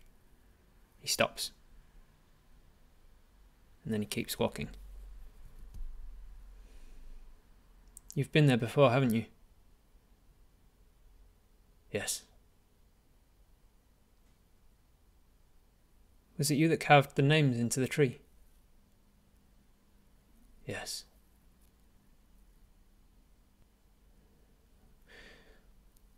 What's what's that place about? What is it there for? You don't need to come. He, he turns over his shoulder and shouts and talks to Eldeth. I. I don't need to, or I shouldn't. You probably shouldn't. She looks at you. She looks back at uh, Jennings. What do you say? Do you say Eldeth comes or not? She's kind of looking to you to have the deciding vote. Do you want her to come or do you not? Why can't she come? I didn't say she can't. I said she probably shouldn't.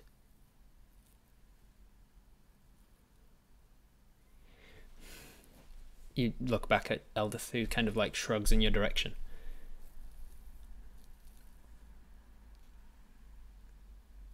All right. Most of you are saying yes to come.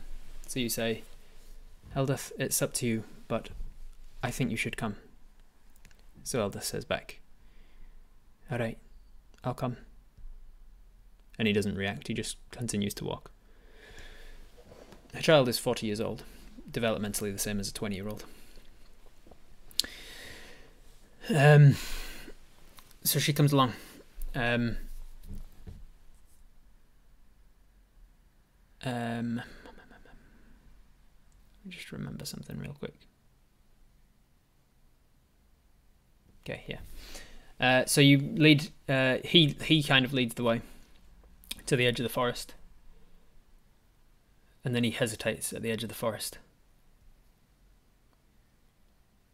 When was the last time you visited this temple? He just shakes his head.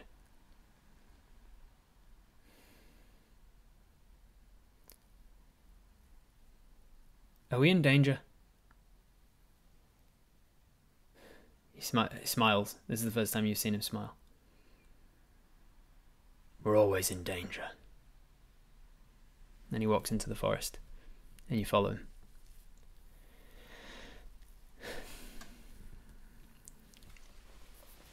You continue to follow him. She might die, I might actually change my mind. It's a bit too late for that, Kurt. You all made your decision. Now you gotta sleep in it.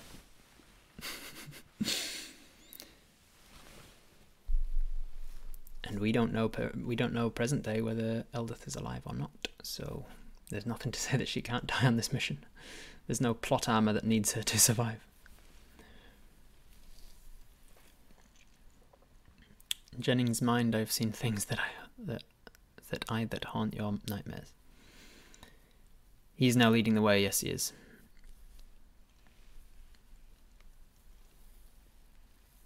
We don't know that we don't know that Lokara survives this either. Jennings walks in silence for like an hour with his flute in hand. As he walks, he's, he just dusts the flute. He doesn't put it to his lips. We get back real close uh, to where the temple is, and then he stops and says,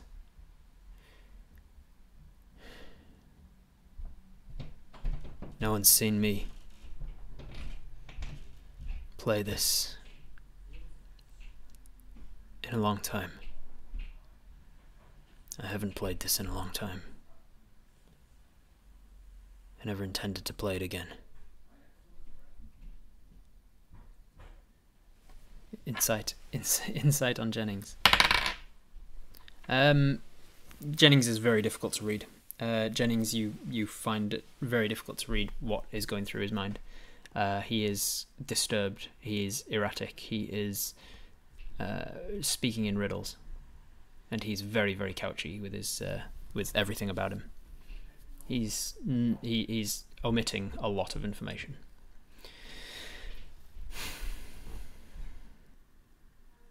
Why did you stop playing?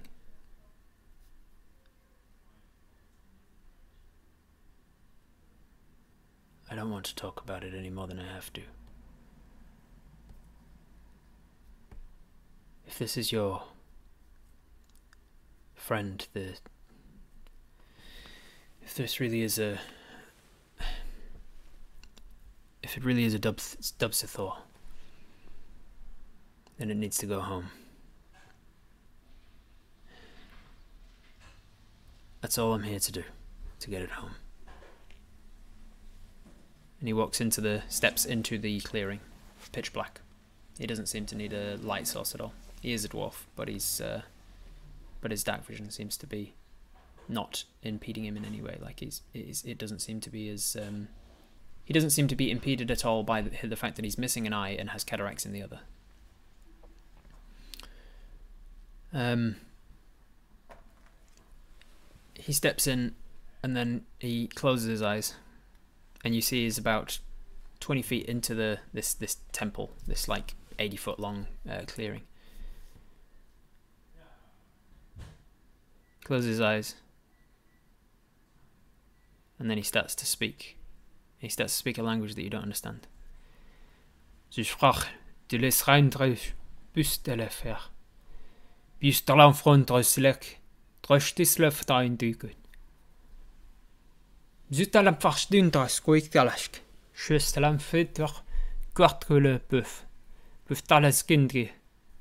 And you notice that uh, you sort of look, glance across at Eldith, and she seems to be listening to what he's saying. And you gather from it that he's speaking in Sylvan. Vi står fra strangstyrkast. Ustarstare epis hive.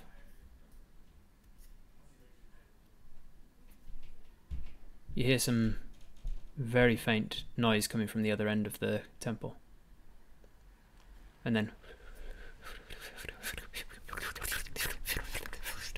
And then entering your uh, very limited dark vision, you see these uh, small golden creatures. Very similar to the ones that you saw before when you were um, a little kid, when you were about uh, 15 years old, when you were equivalent to about a 10 year old. Um, but different. These ones aren't humanoid with butterfly wings. These ones are much more butterfly uh, in in uh, in all of their um, senses. They're golden and they're butterflied, um, but their heads are humanoid, with tiny little like horns, uh, antennas that kind of are much more solid. They flitter around uh, in front of him and sort of just hover. There's about three or four of them, and they speak back to him in a very high pitched version of the same language. Sistrafso uitkoos.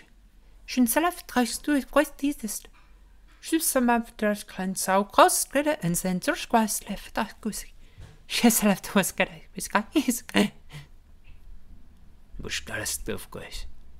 He puts his hand out and he kind of just gestures to the side with them, and two of them flit off to the side. Eldeth goes. I've never. I've never seen these in person before. And uh, you look at her. What? What do you mean? What are they? They're a different type. Uh, I'll explain later. And then he, he walks forwards, like out of your range of your dark vision, and you quickly follow, uh, seeing these like golden things around. Um, you reach into your bag and and grab a torch, and as you pull it out, he, he says, "Don't, don't light that." Why not? I can't see anything. Yes, but if you light it, they'll try and kill you. Oh. You put it back in your bag. What did you say? I was asking for confirmation of what you said. It is true. It's a Dugsathor. He gets towards the edge of the uh, where your tent is still set up, and you hear him start again. Bonjour. C'est Zartrufkar. Zistakon trishkusk. Burtalakun kwach tislech frontus. Bustrash kenderifl. Um, and then you hear some noise from the back of the tree on which is dig and carved. And you can't see with your limited dark vision. But there's some movement and commotion, and then into the into your dark vision, into the clearing, steps a, a very heavily clothed individual with very dark clothing, uh, hoods, and um, and a, a, a, a thick mask over them, over their face. Behind it, you can see some very very pale eyes without pupils or, or irises, just sclera, just pale and and grey. And it matches the very very uh, light grey skin that seems cracked and broken. It's a humanoid, maybe about maybe about the height of a goblin or so. And as it walks, you can see that it's walking on on uh, digitigrade uh, cloven hooves, like a goat.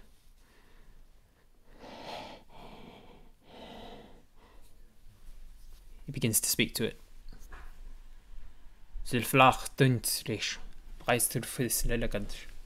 And he brings out his flute.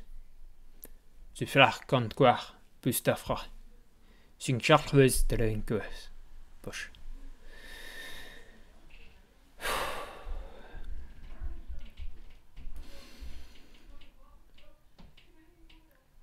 And he begins to play. The sound that comes from it is not what you expect. The sound that comes from it is is haunting.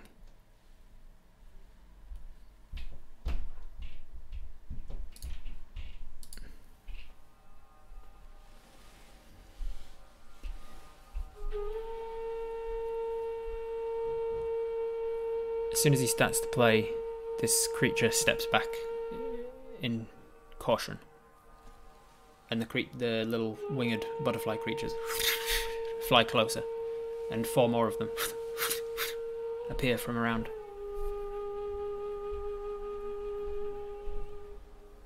You realize that you're surrounded by these things. They outnumber you, but they're still butterfly sized.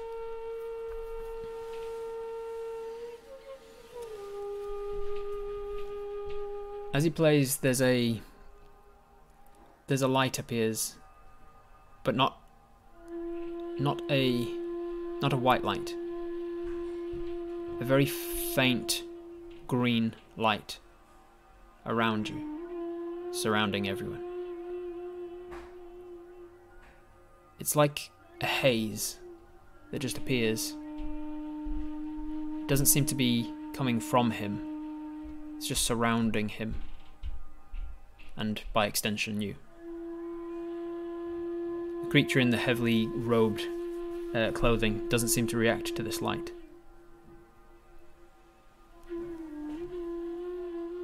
Eldith does, though. Eldith is getting short of breath. Eldith is starting to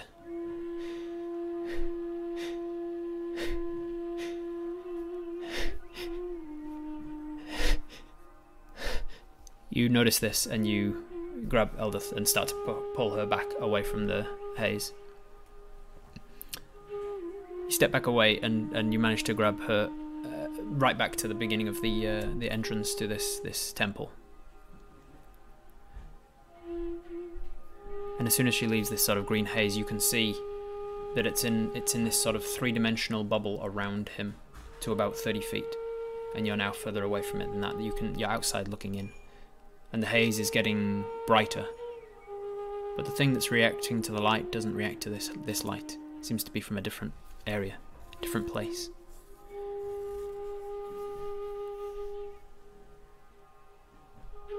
Eldith recovers quickly. But she turns to you and says, I can't. I can't believe I've seen this. I think he's opening a portal. I think he's doing it. All my life I've studied these things. And I get to see them in person. It's too much. And she kind of like goes into a bit of a a bit of a panic state, a bit of an anxiety state of someone uh, who has waited her life in anticipation of a moment that finally arrives.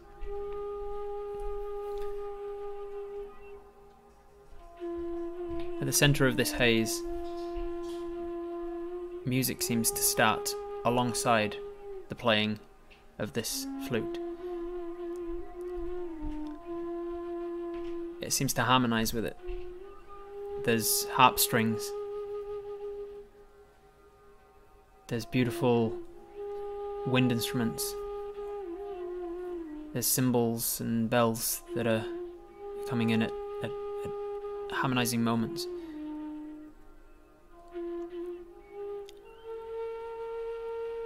You see a a bright, blinding light start to appear in a very thin, hair-like fashion around the base of the tree on which is carved the words with Diggan written on it.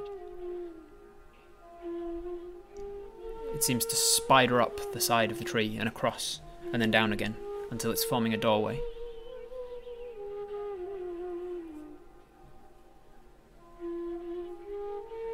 It spiders out from the outsides into the middle of this doorway, until eventually, in a crisscross web like fashion, the entirety of this large doorway in the center of this tree, all except the word Diggan, is surrounded by this blinding light. The thing from the thing in the in the the the mask and the hood doesn't seem to react to that light the way that it did to firelight and torchlight.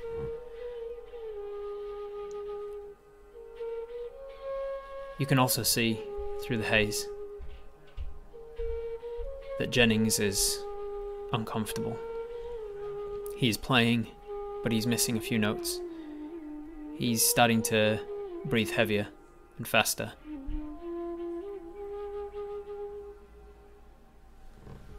The music seems to get to a crescendo. And as it does, there is a resounding crack sound that comes from the tree. The Pieces of wood fall to the ground, and behind it, you can see staring down the, in- the interior of this tree is a tunnel, a tunnel that eh, that that transverses into this tree a lot longer than the width of the tree itself. It moves from this plane to another. You can still hear the music that's coming from the other side, though, though Jennings has now finished uh, finished his song, and the haze is starting to dissipate. From the interior of the tree, you hear the music playing. It's joyful and cheerful. You feel compelled to walk towards it and to go and see where this music is coming from. Down the other side of the tree, you can see at the end of this tunnel, there is a forest clearing, but it is bright. It is well lit. It is, it is, it is colourful. All of all of the colours of that world have been turned up to eleven. They've been saturated. Everything is bright and contrasting, and it's enticing.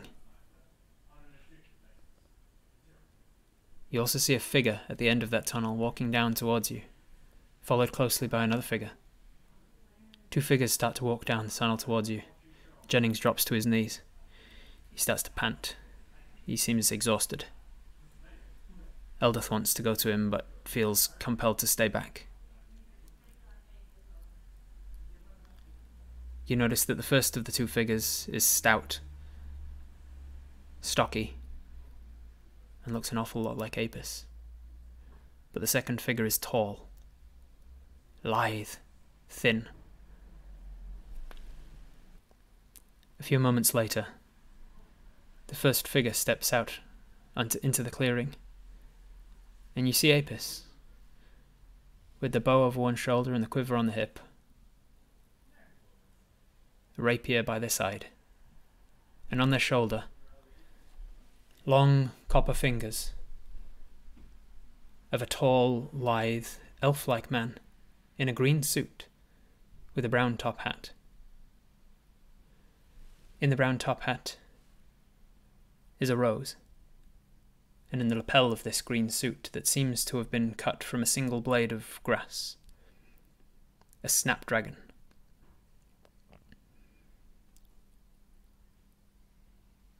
He turns and looks down to Apis and says, Well, I guess that cuts our little meeting short. And he sort of pushes Apis forwards, and then he snaps his fingers, and the uh, the thing in the dark robe turns to the sound of the snap. And the gentleman in the top hat beckons his finger towards him, and the darkling runs over and runs up the corridor of the the tree. The sound of hooves clacking against wood as it runs back into the Feywild. The gentleman in the top hat looks forwards with a merry smile at Mr. Jennings and says, Jennings, it's been too long. Jennings looks up. Diggan.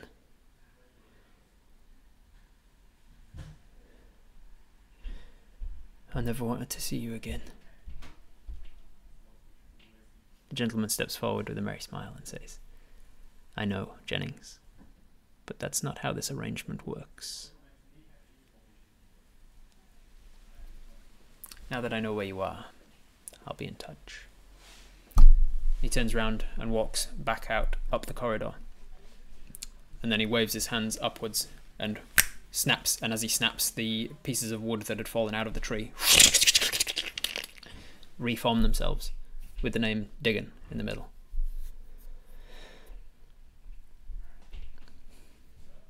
Jennings pants heavily and then starts to sob, and the little uh, butterfly like creatures flitter away into the trees.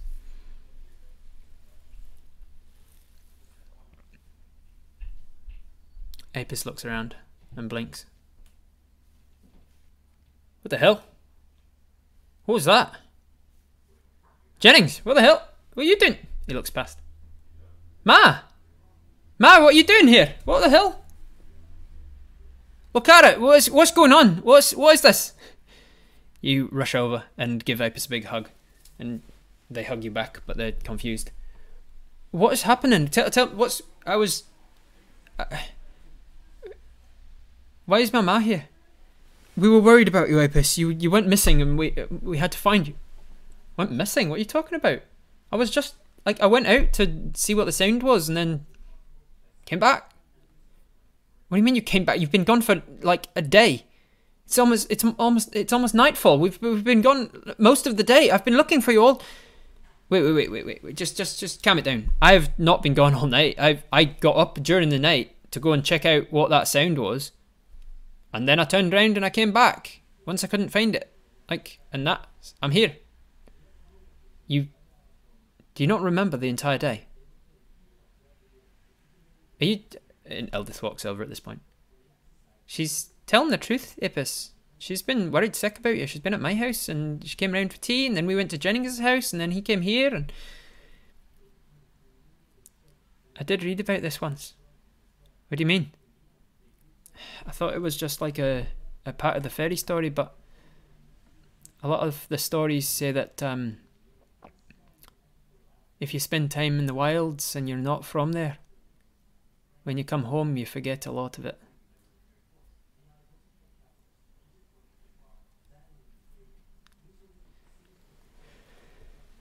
You walk over to Jennings. And Jennings is crying. But he gets to his feet and sa looks at Apis and says, I'm glad you're safe. I hope you didn't make any deals with him. And he turns and starts to walk out of the uh, out of the, the clearing. He just leaves leaves the three of you there. What do you do?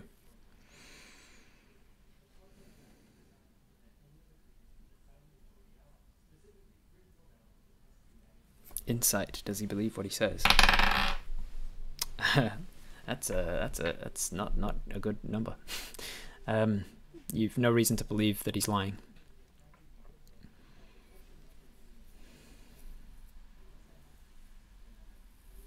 Investigation check right now. What has changed with Apis? Uh, all right, investigation. That is even worse. Yep, that's a nut one. Uh, nope, no way, no way of seeing that anything has changed. Apis seems to be the same as uh, as they were before.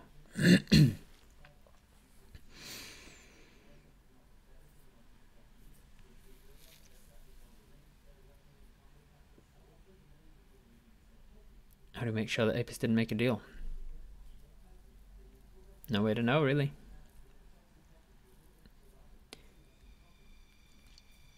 So you continue on. Um, you you make sure Apis is fine. Uh, you make sure Eldith is fine. You say we need to get the hell out of here, um, and you uh, you set off after Jennings. Apis says, "I'm just going to pack away the tent. Then just give me a second. I need to pack this away." Then um, Eldith uh, stays to help um, Apis pack away the, the, tent as you run after Jennings. Um, but as soon as you get to the edge of the forest, you don't see Jennings anywhere. He's only just left you, but he is gone you don't find Jennings.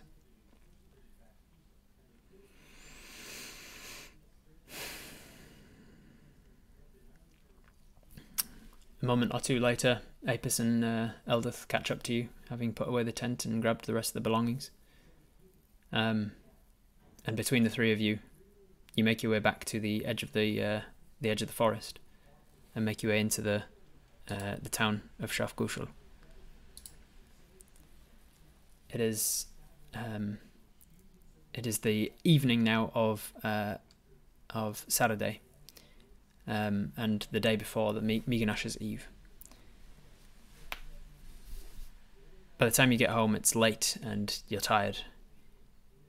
You decide to, uh, uh, well, Apis decides to go back to sleep and uh, at their place, realizing that they're a lot tireder than they thought they would be. They're a lot. Uh, it seems like they've been awake all, all day, even though they feel like they've only just woken up. Um, he, uh, they, and Eldith go back to their place. Um, what do you do? The fake critters that were around us, they've gone.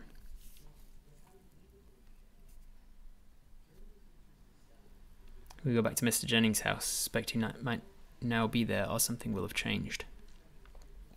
Um, so, uh, sure. Decisive Lokara goes with the first thought that comes into her mind. Let's go back to Jennings' house. So you say goodbye to Apis and Eldith, who uh, who um, uh, head back into their house. You go past their house and towards Jennings' house. And as you approach Jennings' house, uh, you can see that the that nothing seems to have changed on the out, on the exterior. Uh, you walk in through the wooden gate up to the front door, and you knock real loud on the door. There's no answer.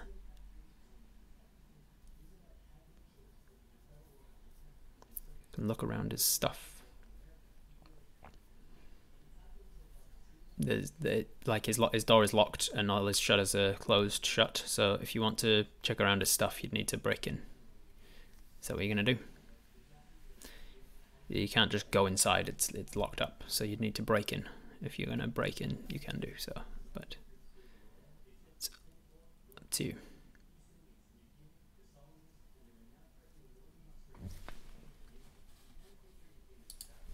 Let's let's put it to a poll.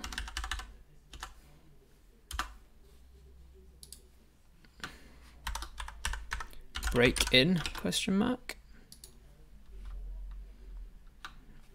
Yes. No. Just one minute to decide. Bam. We have knocked. There's been no response. We've knocked again. No response.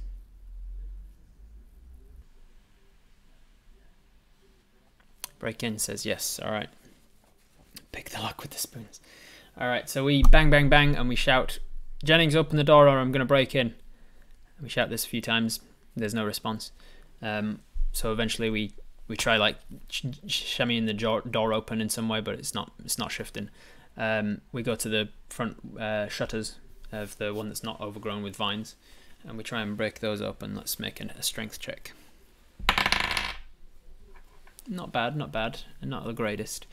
Um, we uh, we jimmy and shake and and rattle this this uh, this shutter until the, sm- the a small splinter of wood snaps off of the bottom of it, so that we can peek in. And we've got enough room to peek in. We, it's pitch black in there. We can't see a damn thing. We shout in again. Jennings, I'm gonna break in. There's no response. We can get our fingers under in, in there now for a um, for another attempt. We do have a, a, a knife to cut the vines off. Yeah. Um, that was much better this time. So we spend the next half hour shaking and rattling at this uh, this this uh, shutter, and there's been no response from inside. Um, eventually, after about half an hour, we've broken off enough like chunks of the wooden from outside, and with our hunter's knife, maybe like digged at the wood until it's got weakened, and then until it snaps off. Uh, that we can now see like a good like there's this sort of sized hole that we could potentially climb through. Um, we stick our head right in, and there's no one inside. Um, it's it's completely empty. It's just as we left it when, when he left with us. Um, uh, when he when he took his, his flute and left with us. You can climb into his house if you want to, but that's up to you.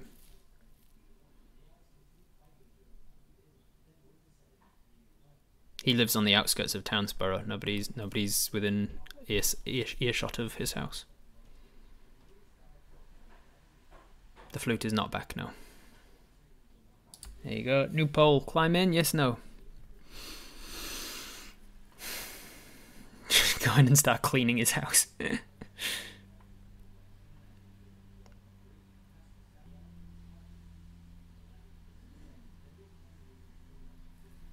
Use the panpipes, play the tune we remember getting entranced by, see if we can get some answers, be brave. Could do. Go through his belongings, maybe learn something, maybe.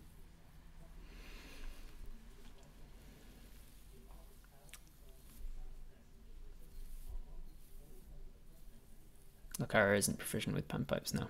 She plays the spoons. She could have been proficient with panpipes if that's what we'd chosen. Alright. with 74% of the vote, people say yes, climb in. So we've broken enough of a hole now. We've noticed he is not home. Uh, so we climb in through the we it, it, it shimmy ourselves up up over the uh, windowsill and into the house. We drop in onto the inside of his uh, his room, um, and we we find ourselves in his living room. Um, we're going to start investigating, start looking around, rummaging through his stuff for clues or things to things to that might tell us about his past. Um, he's got the two uh, in, two remaining instruments, the panpipes and the harp, over standing in the corner. Um, nothing, nothing else. Uh, I mean, there's plenty of, of books and, and papers and things in this room. We start to look through them. Nothing catches our eye as interesting or important. We'll start to look for a journal. Uh, nothing. We walk through into the into the next room. Uh, there's a kitchen, lots of cluttered kitchen equipment, pans, pots, um, cutlery, uh, glasses, mugs. Nothing that seems to catch our eye. We walk upstairs. Um, there's his bedroom. We walk into his bedroom, and uh, there's a chest of belongings at the foot of his bed, um, and uh, and a portrait sitting on his um, his side table, like a um, painted picture. Such as underwear drawer. Um, there's a few books around the place. Um, there's a. No, that wouldn't be there. Um, should we try to ask the fairies? We could do. Could try and call the fairies. You don't see anything anything related to fairies, anything related to fae, anything related to critters of the Feywild. Nothing nothing catches your eye. Nothing on any of the books. Uh, none of the books seem to be journals. You um you go to check his uh, his chest of belongings, but it's locked with a big padlock on the front. You don't have lock picks.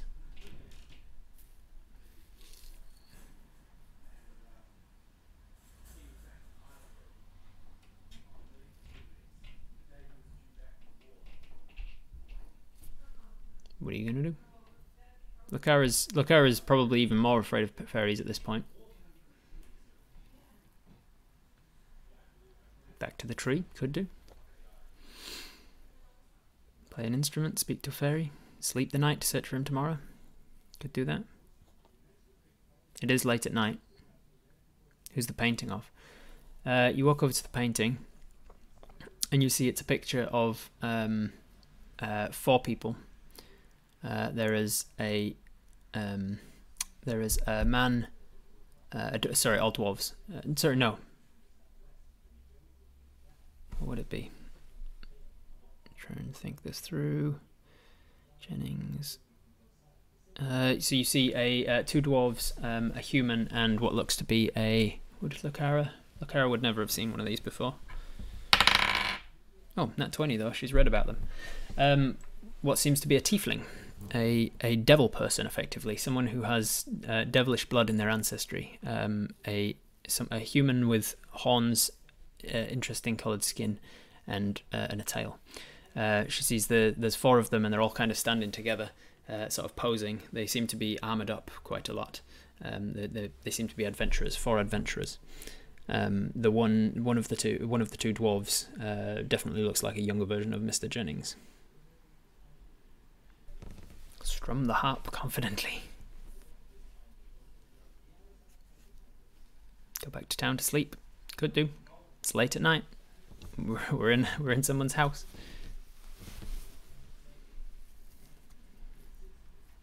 She could become a ranger with favoured enemy Fae. She could, yeah.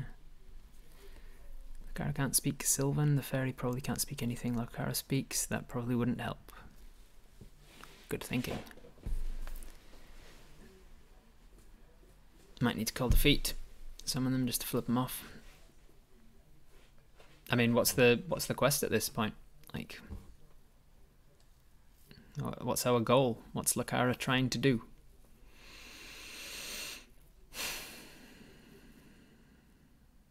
Anything behind the painting? It's just a it's a standalone painting on his desk side, on his um, bedside table. It's not like a painting on the wall. But still, you grab it and turn it over, and there's nothing on the back.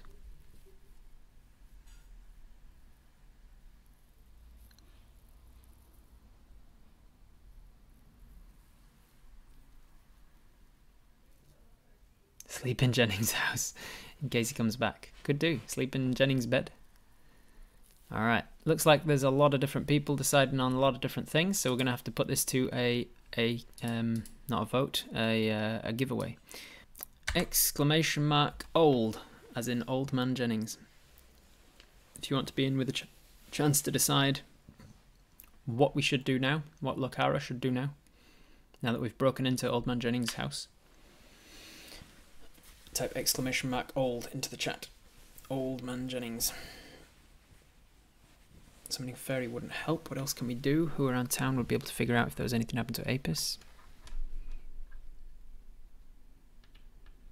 It's it's infinite choice, Kurt, not not uh, multiple choice. This is infinite choice. It's a matter of what do you want to do. Do you want to do you want to go to sleep, have a long rest, try again in the morning? You want to tell somebody about it? Talk to Eldith about it? Do you want to go talk to Apis? Do you want to go talk to your own mum and dad?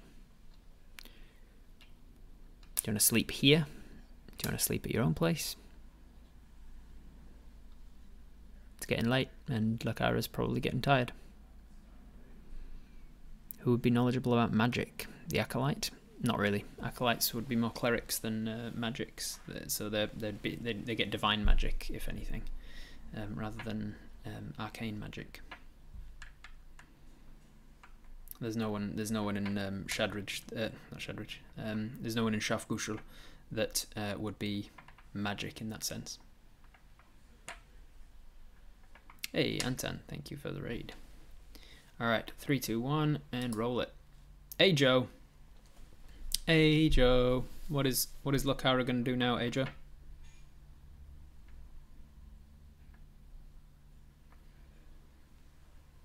My plan would be go home to bed, ask parents about Jenkin Jennings and who would know anything about him, and go from there. Look at that. Perfect timing, Ajo. That is exactly what's happening. Uh, so, Lokara decides that um, he's obviously not here, he's not come home. Um, we'll come back in the morning or something. We'll, we'll talk to somebody to see who knows anything about him. We'll go from there. So, you go home. You climb back, climb back out of the window because you realise that the front door is still locked from both sides with um, with uh, with the brass key that he took with him. So no way of opening that. Um, so you climb back, climb back out of the, the shutters. You open the, you unbar the shutters from the inside so that you can come and go as you need now. Um, and then you just close the shutters too, so they they're closed. But I mean, there's a big hole in one of them that's been snapped off.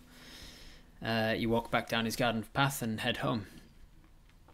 Uh, you get home and um, um, and uh, Daniel and uh, Daniel and Agna, your mum and your dad and mum, uh, respectively, um, welcome you back. And Daniel says, "Oh, I didn't expect you home uh, so soon. Uh, look, Ara, like I thought you, I thought you'd be spe- like I expected. I thought you were only gone for a night. I expected you earlier today, but then when you didn't come home, I thought you'd be gone for two nights. Seems an odd time to be getting home. Are you okay?" Um, yeah, it, um, it's, uh, it's been a long day. Um, and then you sit down and talk with your dad for about 20 minutes just to explain everything as best you can. And he says, "Oh, I, I'm afraid I don't know anything about Old Man Jennings. He's um, he's a he's a, an odd sort. Uh, he's got a peculiar way about him. Always keeps to himself. Very lonely. Um, I don't know. I'm sorry. I I I heard that he was much more uh, lively uh, once upon a time when he was younger, perhaps." We'll see. We'll see if anybody knows more in the morning. Just, just get get some rest, and you uh, you head to bed. Um, no worries, Anton. Thank you very much. And you head to bed. You have a long rest. Um, in the night, uh, no, no dreams per se. No, nothing that you remember in the morning anyway. The next day, you uh, you wake up and there's a lot of noise in, in town. There's a lot of commotion. Uh, you start to freak out immediately. Oh shit! Anything anything out of the ordinary is is uh, suspicious at the moment.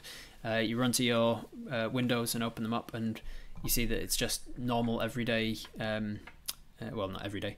It's normal hustle and bustle for the end of the month, and you are reminded that today is Sinterday, uh, the 32nd of Jerkibris, and therefore the last day of the month, and also Miginash's Eve. Miginash's Eve is uh, the celebration when when uh, people celebrate the passing of um, anyone through the year. It's a it's a sort of um, commemoration for anyone who is deceased or passed on during this year. It is a way of uh, honouring the dead and the fallen, and uh, not just people from this year, but all of your ancestors. Uh, it is um, a it's a way of using up the last of the uh, the harvest before it goes bad. Um, anything anything soilable or perishable needs to be used up before the winter kicks in, and the first month of winter is tomorrow. Um, so you yeah, it's a Day of the Dead type holiday. Yeah. So Miginash is the god of the a god of funerals and a god of passing on to the next side and a god of passage to the other other other worlds and stuff like that. And Miginash's Eve is today. Miginash's Day is tomorrow.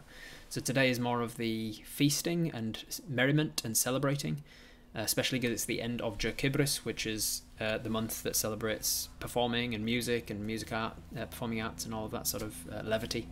So it's the it's the connection of the levity and the joyful and the performing nature with the decrepit decay of, of Kolak and uh, what will be coming on tomorrow, effectively. And a celebration of the two of them meeting. So today is more of the, the uh, joyful festival and eating and merriment and music, uh, and tomorrow is the first day of winter, the first day of Kolabris, and Miginash's day when you celebrate the fallen.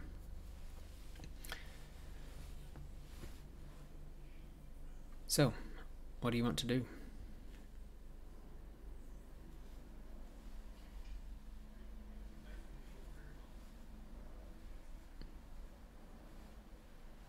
Chinese Ghost Festival. I'm unfamiliar. God of Magic or something we could pray to? Potentially. Uh, Lokara wouldn't. Oh, actually, she's intelligent. She's book learned. Hmm, she she doesn't know of any gods of magic that would be able to help us per se.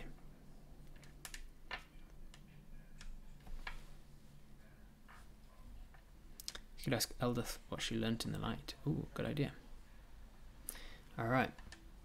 So we go back to Apis. Apis is feeling perfectly fine. There's nothing nothing changed as far as they're concerned.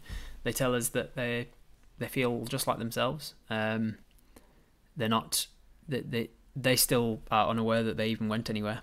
From their perspective, they got their bow and arrow, they got their uh, rapier.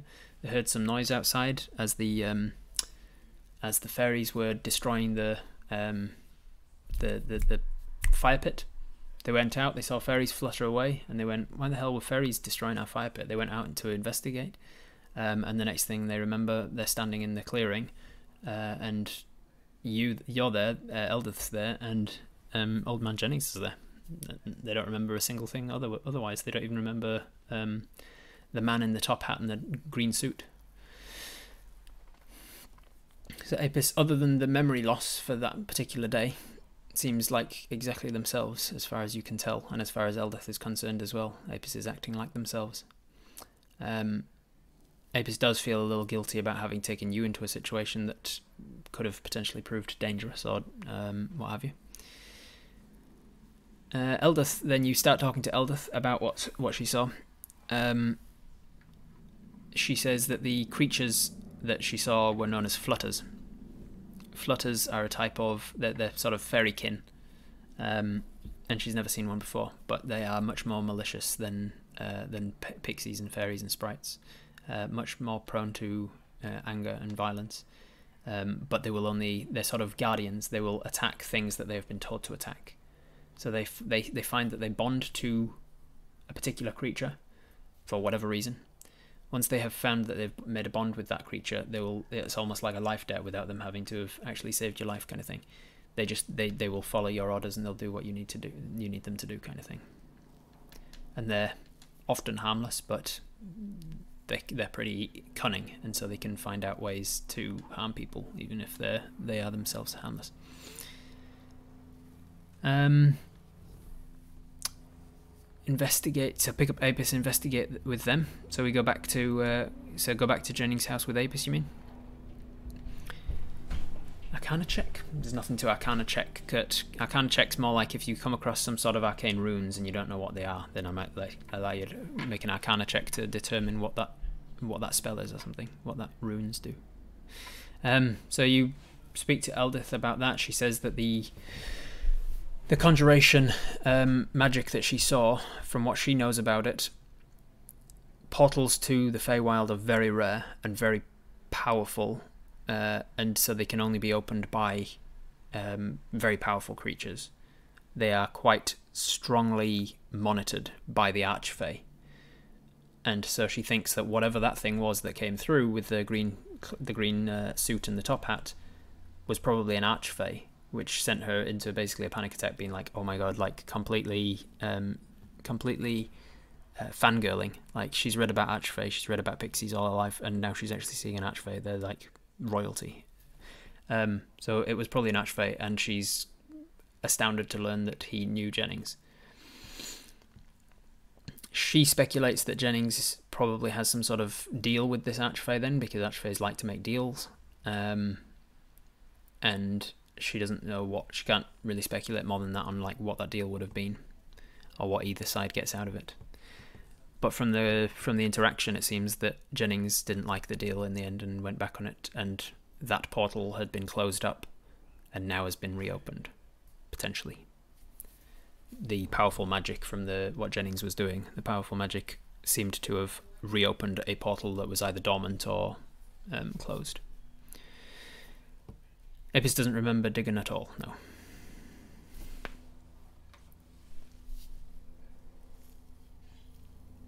So, at that point, you take Apis round to Jennings' house, you open the shutters again, you walk in, nothing seems to have changed from when you left left last night.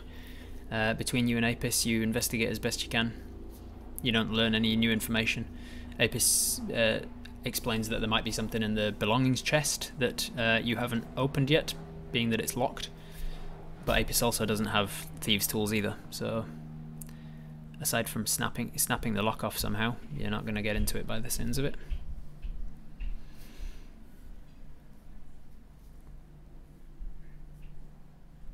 Eldith doesn't know anything about how to open or close um, portals. That that information is very strictly guarded, and as such, isn't written down in books that people can just read about. Suggest Apis summon the fairy again. Could do, could do. Jennings ran to hide from Duda. Maybe Duda. How old is Long? Uh, is Long? Uh, how old is Longman Jennings? How long has long, Old Man Jennings been in Shafgushel? Um, you ask Eldith that, and she says he's been there for about uh, 30, 40 years, maybe 50. Uh, she's been he, she's been here longer, um, but he came by and he he had that gash to his eye. He, his other eye was fine; he didn't have cataracts at the time. He had that gash to his eye. Um, he later lost his eye completely. Uh, but he was clearly an adventurer. He was young and fit, and and uh, the entire time he's been in the town, he's always been um, he's always kept to himself. He's always been a bit of a loner, and there's always been something about him that was a bit weird. And now she realizes what that might be.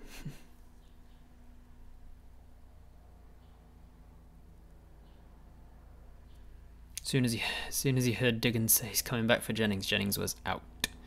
Quite possibly Wraith, yes. Eldith can speak the fairy language, yes. Use the pommel of the dagger as a hammer to break the lock. We could try. We could certainly try.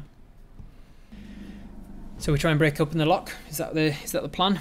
That's the uh, only other thing that we potentially have to do. Um, but it is sort of crossing out. We've broken into this guy's house. Are we going to break into his belongings as well? We haven't found a key now. We do know that he had a brass key around his neck. We don't know anyone who can pick locks. Alright, 69% of the vote. Nice. Say yes, we are going to break the lock. So, we're going to try. Um, Apis is going to help, so we're going to give advantage on the attack, on the, um, on the attempt. Which is good, because that was a nat 1. And the second was a nat 20, no shit. Nat 1, nat 20. so with Apis's help, we find a big rock, we bring it inside, and we bring it up and we break it off. Um, eventually, after a lot of solid hits, clang, clang, clang, um, uh, Apis finds another sharper rock, a small, thinner rock that we can put on the thing to actually put all of the driving force of the big rock into the place you actually want it. And with that, it bring it breaks open. Uh, the lock pops. We take it off and open the um, open the chest.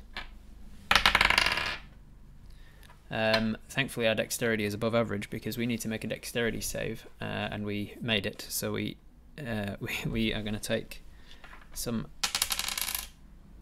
damage. uh, so half of that. Ooh, okay. Uh, we take three points of damage, uh, fire damage, as the as this sort of um, bit of a bit of a fireball opens out from this crate uh, into our face, and we duck back. we only get singed a little bit, and some of our clothing burnt. Of course, the chest was protected by magic. Yes, um, uh, but the fire dies away, and it doesn't set, it doesn't catch any of the surroundings of the house. Um, we look inside, and uh, we see that there are a number of things.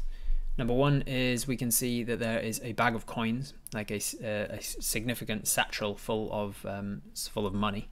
Um, there is a uh, a dagger, a real nice blade that looks like it's got jewels in the pommel.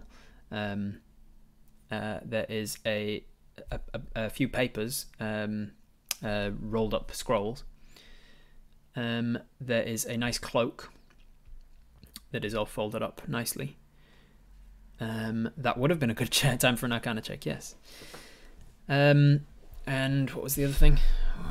Where is it? Um, money, dagger, cloak, scrolls, and oh, uh, a, a small book. Um, a book uh, like a. It seems to be. Um, it has back for a cover, a front and back cover, um, and the pages, from what we can see down the side, seem to be very crisp, very uh, bleached, and uh, starched.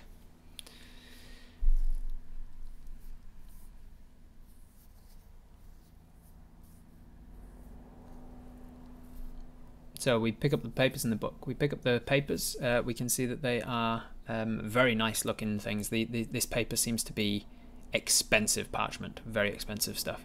Um, as we can see on the on the edges, it's like gilded um, on the outsides of the things, uh, and it's wrapped in a very nice ribbon. We, as a learned person, that's an Arcana check for you. Um, unfortunately, I got a three. Um, we don't recognize these. Um, we take the ribbon off and open it up, um, and instantly we can see that there's words on there that's kind of swirling a little bit, like physically swirling. The wor- words on the page are slightly moving. We were think, oh, that shit was weird. You show Apis, and Apis looks at it, doesn't um, doesn't recognize the words, but Apis does recognize it as a spell scroll. This is a this is a spell scroll. Apis says, "These are um these these are magic items. That's a, like put that away. I don't, if we t- if we like read it wrong, it can explode or something. I don't know what the spell is. It might be like fireball or something. You know, don't want to say the trigger word by accident or something. So we scroll it back up again, put the ribbon back on it. Uh, there are three scrolls, none of which we can uh, understand. Uh, Apis hasn't got his horseshoe yet. Uh, hasn't got their horseshoe yet because it's currently on the front door of the tavern in this town. um, you take the book, you open it up. There's a similar situation inside the book. The books seem to be made, the pages seem to be made of leaves that have been um, bleached white and patched, uh, patched into into leaves, um, and we can see that the the writing on it is uh, is sort of moving a little bit, shifting. Um, you turn over and over and over. You don't recognize any of them. You put them back. You put that back in the chest as well. What are you doing now?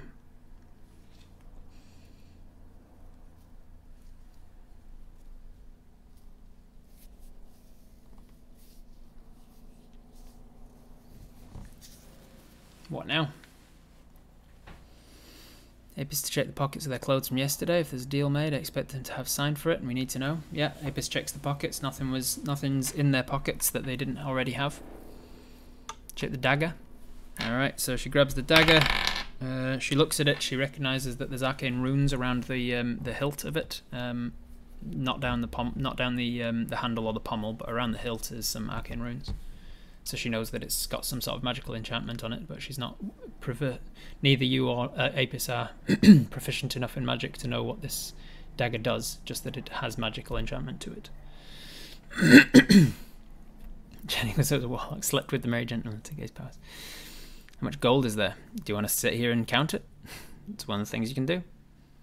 The coins in local currency? You just you just see a satchel that you can tell is full of money. You you, you can't actually see the coins. No cuts. Nope, no cuts on him.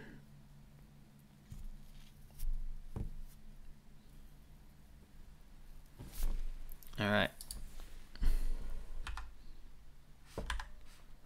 Um, I'm going to start a new poll to decide are we going to take any of his stuff.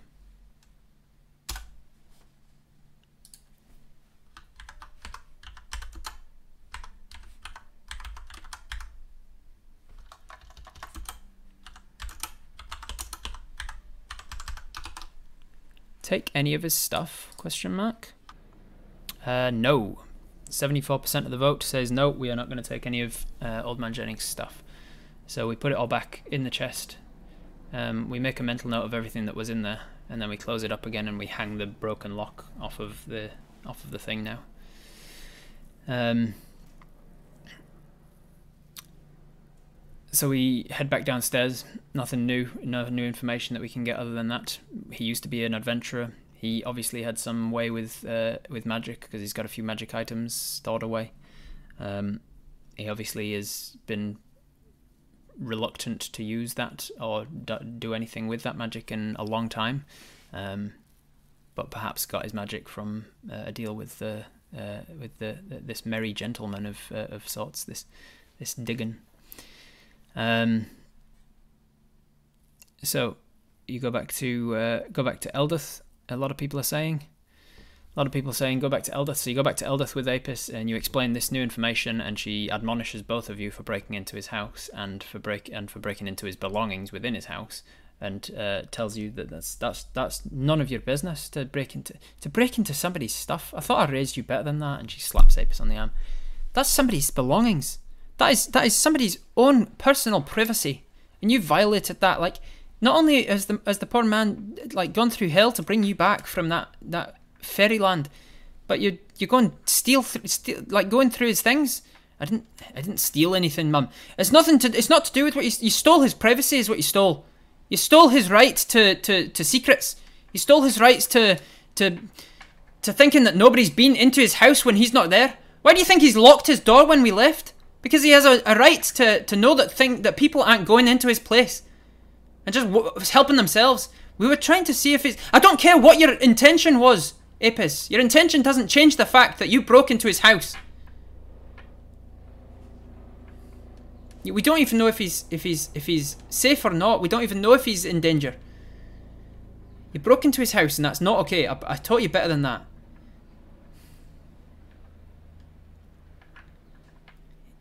He didn't come back yesterday. Well, so what? You, you, neither did you. You went to the forest and, and slept overnight. Maybe he's done the same. There are weeks on end that Apis disappears sometimes. Goes and just loses themselves in the in the bloody forest and oh sorry ma I didn't didn't realise the time. I've, oh no I've, do you know how many times I've heard that excuse Apis? Sometimes get worried sick about you. I don't go through your belongings, do I?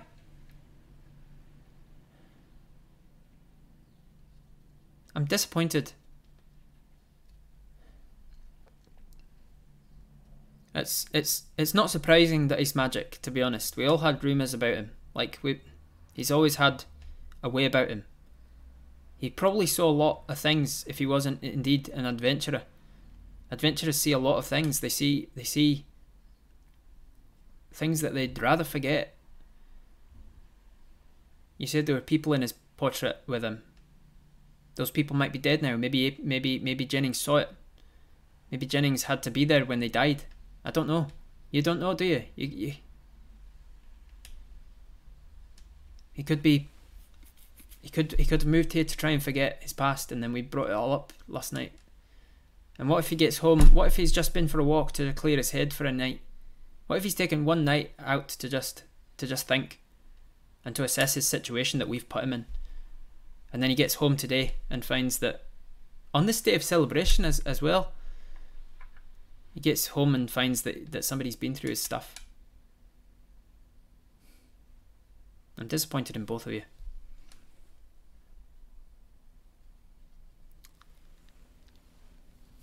What was done was done. Can she help us? you uh, apologize. I'm I'm sorry, Mum. Yeah, I'm I'm sorry, Eldith. Yeah, well, it's not really me you want to be apologizing to, is it? Well, if you could help us find him, we we will apologize to him too. We we could make it up to him if you help us find him. I, this is not. I I think we've meddled in his business too much.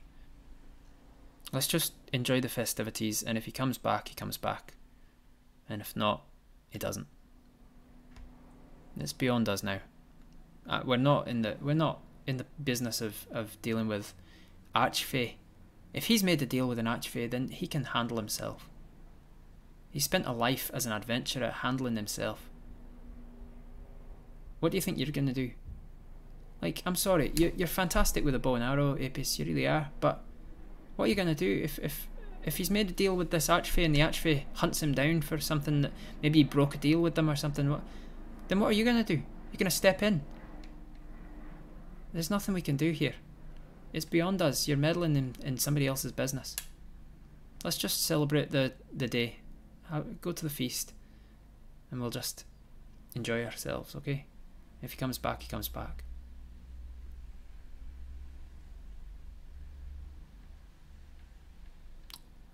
I think what you can do for him is to to buy him a new lock. I know you've got some gold stored away. You can buy him. You can go down to the shop, buy him a new lock, put it on his chest, fix him up that shutter. Then maybe that'll make amends.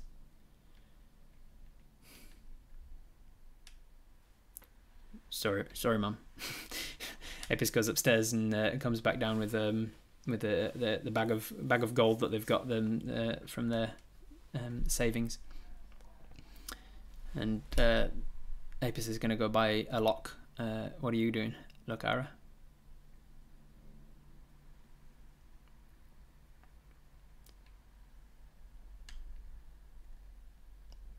Fix his door, then go to the go to the feast. Well, you say, uh, Mrs. Hive, we we need to know if Apis made a deal as well. Hey, and how are you going to do that? We'll know if Apis made a deal when when Diggan comes back to collect, won't we? There's nothing. What do you want? What what what do you need from us? Like, I'm sorry, Lokara, but there's nothing we can do about that yet. That's you don't need to worry about things that you can't control. Stress about the things you have control over and leave the rest.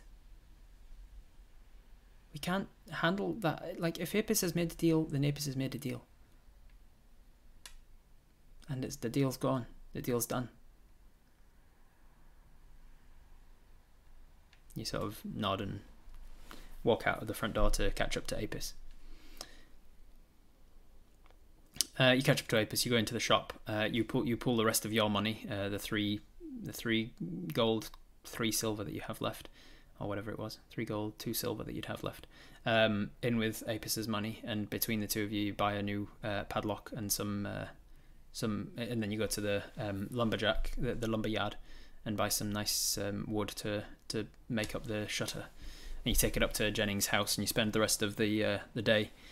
You go go back in, close the lock on on his uh, the new lock on his chest, um, and you head back out again, um, and then you you saw up the wood, and Apis help Apis, and you put together the new shutter, which you then hang, and then close. There's no way of locking it again from the ins- the outside, but you you close it at least. Uh, put a little put a little latch on it from the outside so that you can latch it so it doesn't open in the wind. And then you head with Apis to the feast, um, and you enjoy the Miginash Eve celebrations. There are there are there there is lots of food cornucopias. There's there's pumpkins and root vegetables and um, there's there's food to eat. There's um, lots of celebrations. There's people singing and dancing and and whether or not you feel in the mood to uh, to join in the festivities, it's going on around you regardless. And that is where I'm going to leave it for today. That's all for this episode of Twitch Tales, but if you want to be there to actually join in on the decision making, head over to twitch.tv forward slash Robert Hartley GM and click the little love heart to follow the channel. It's free to do and it notifies you when I go live, so you can tune in to join the fun. I'll see you there.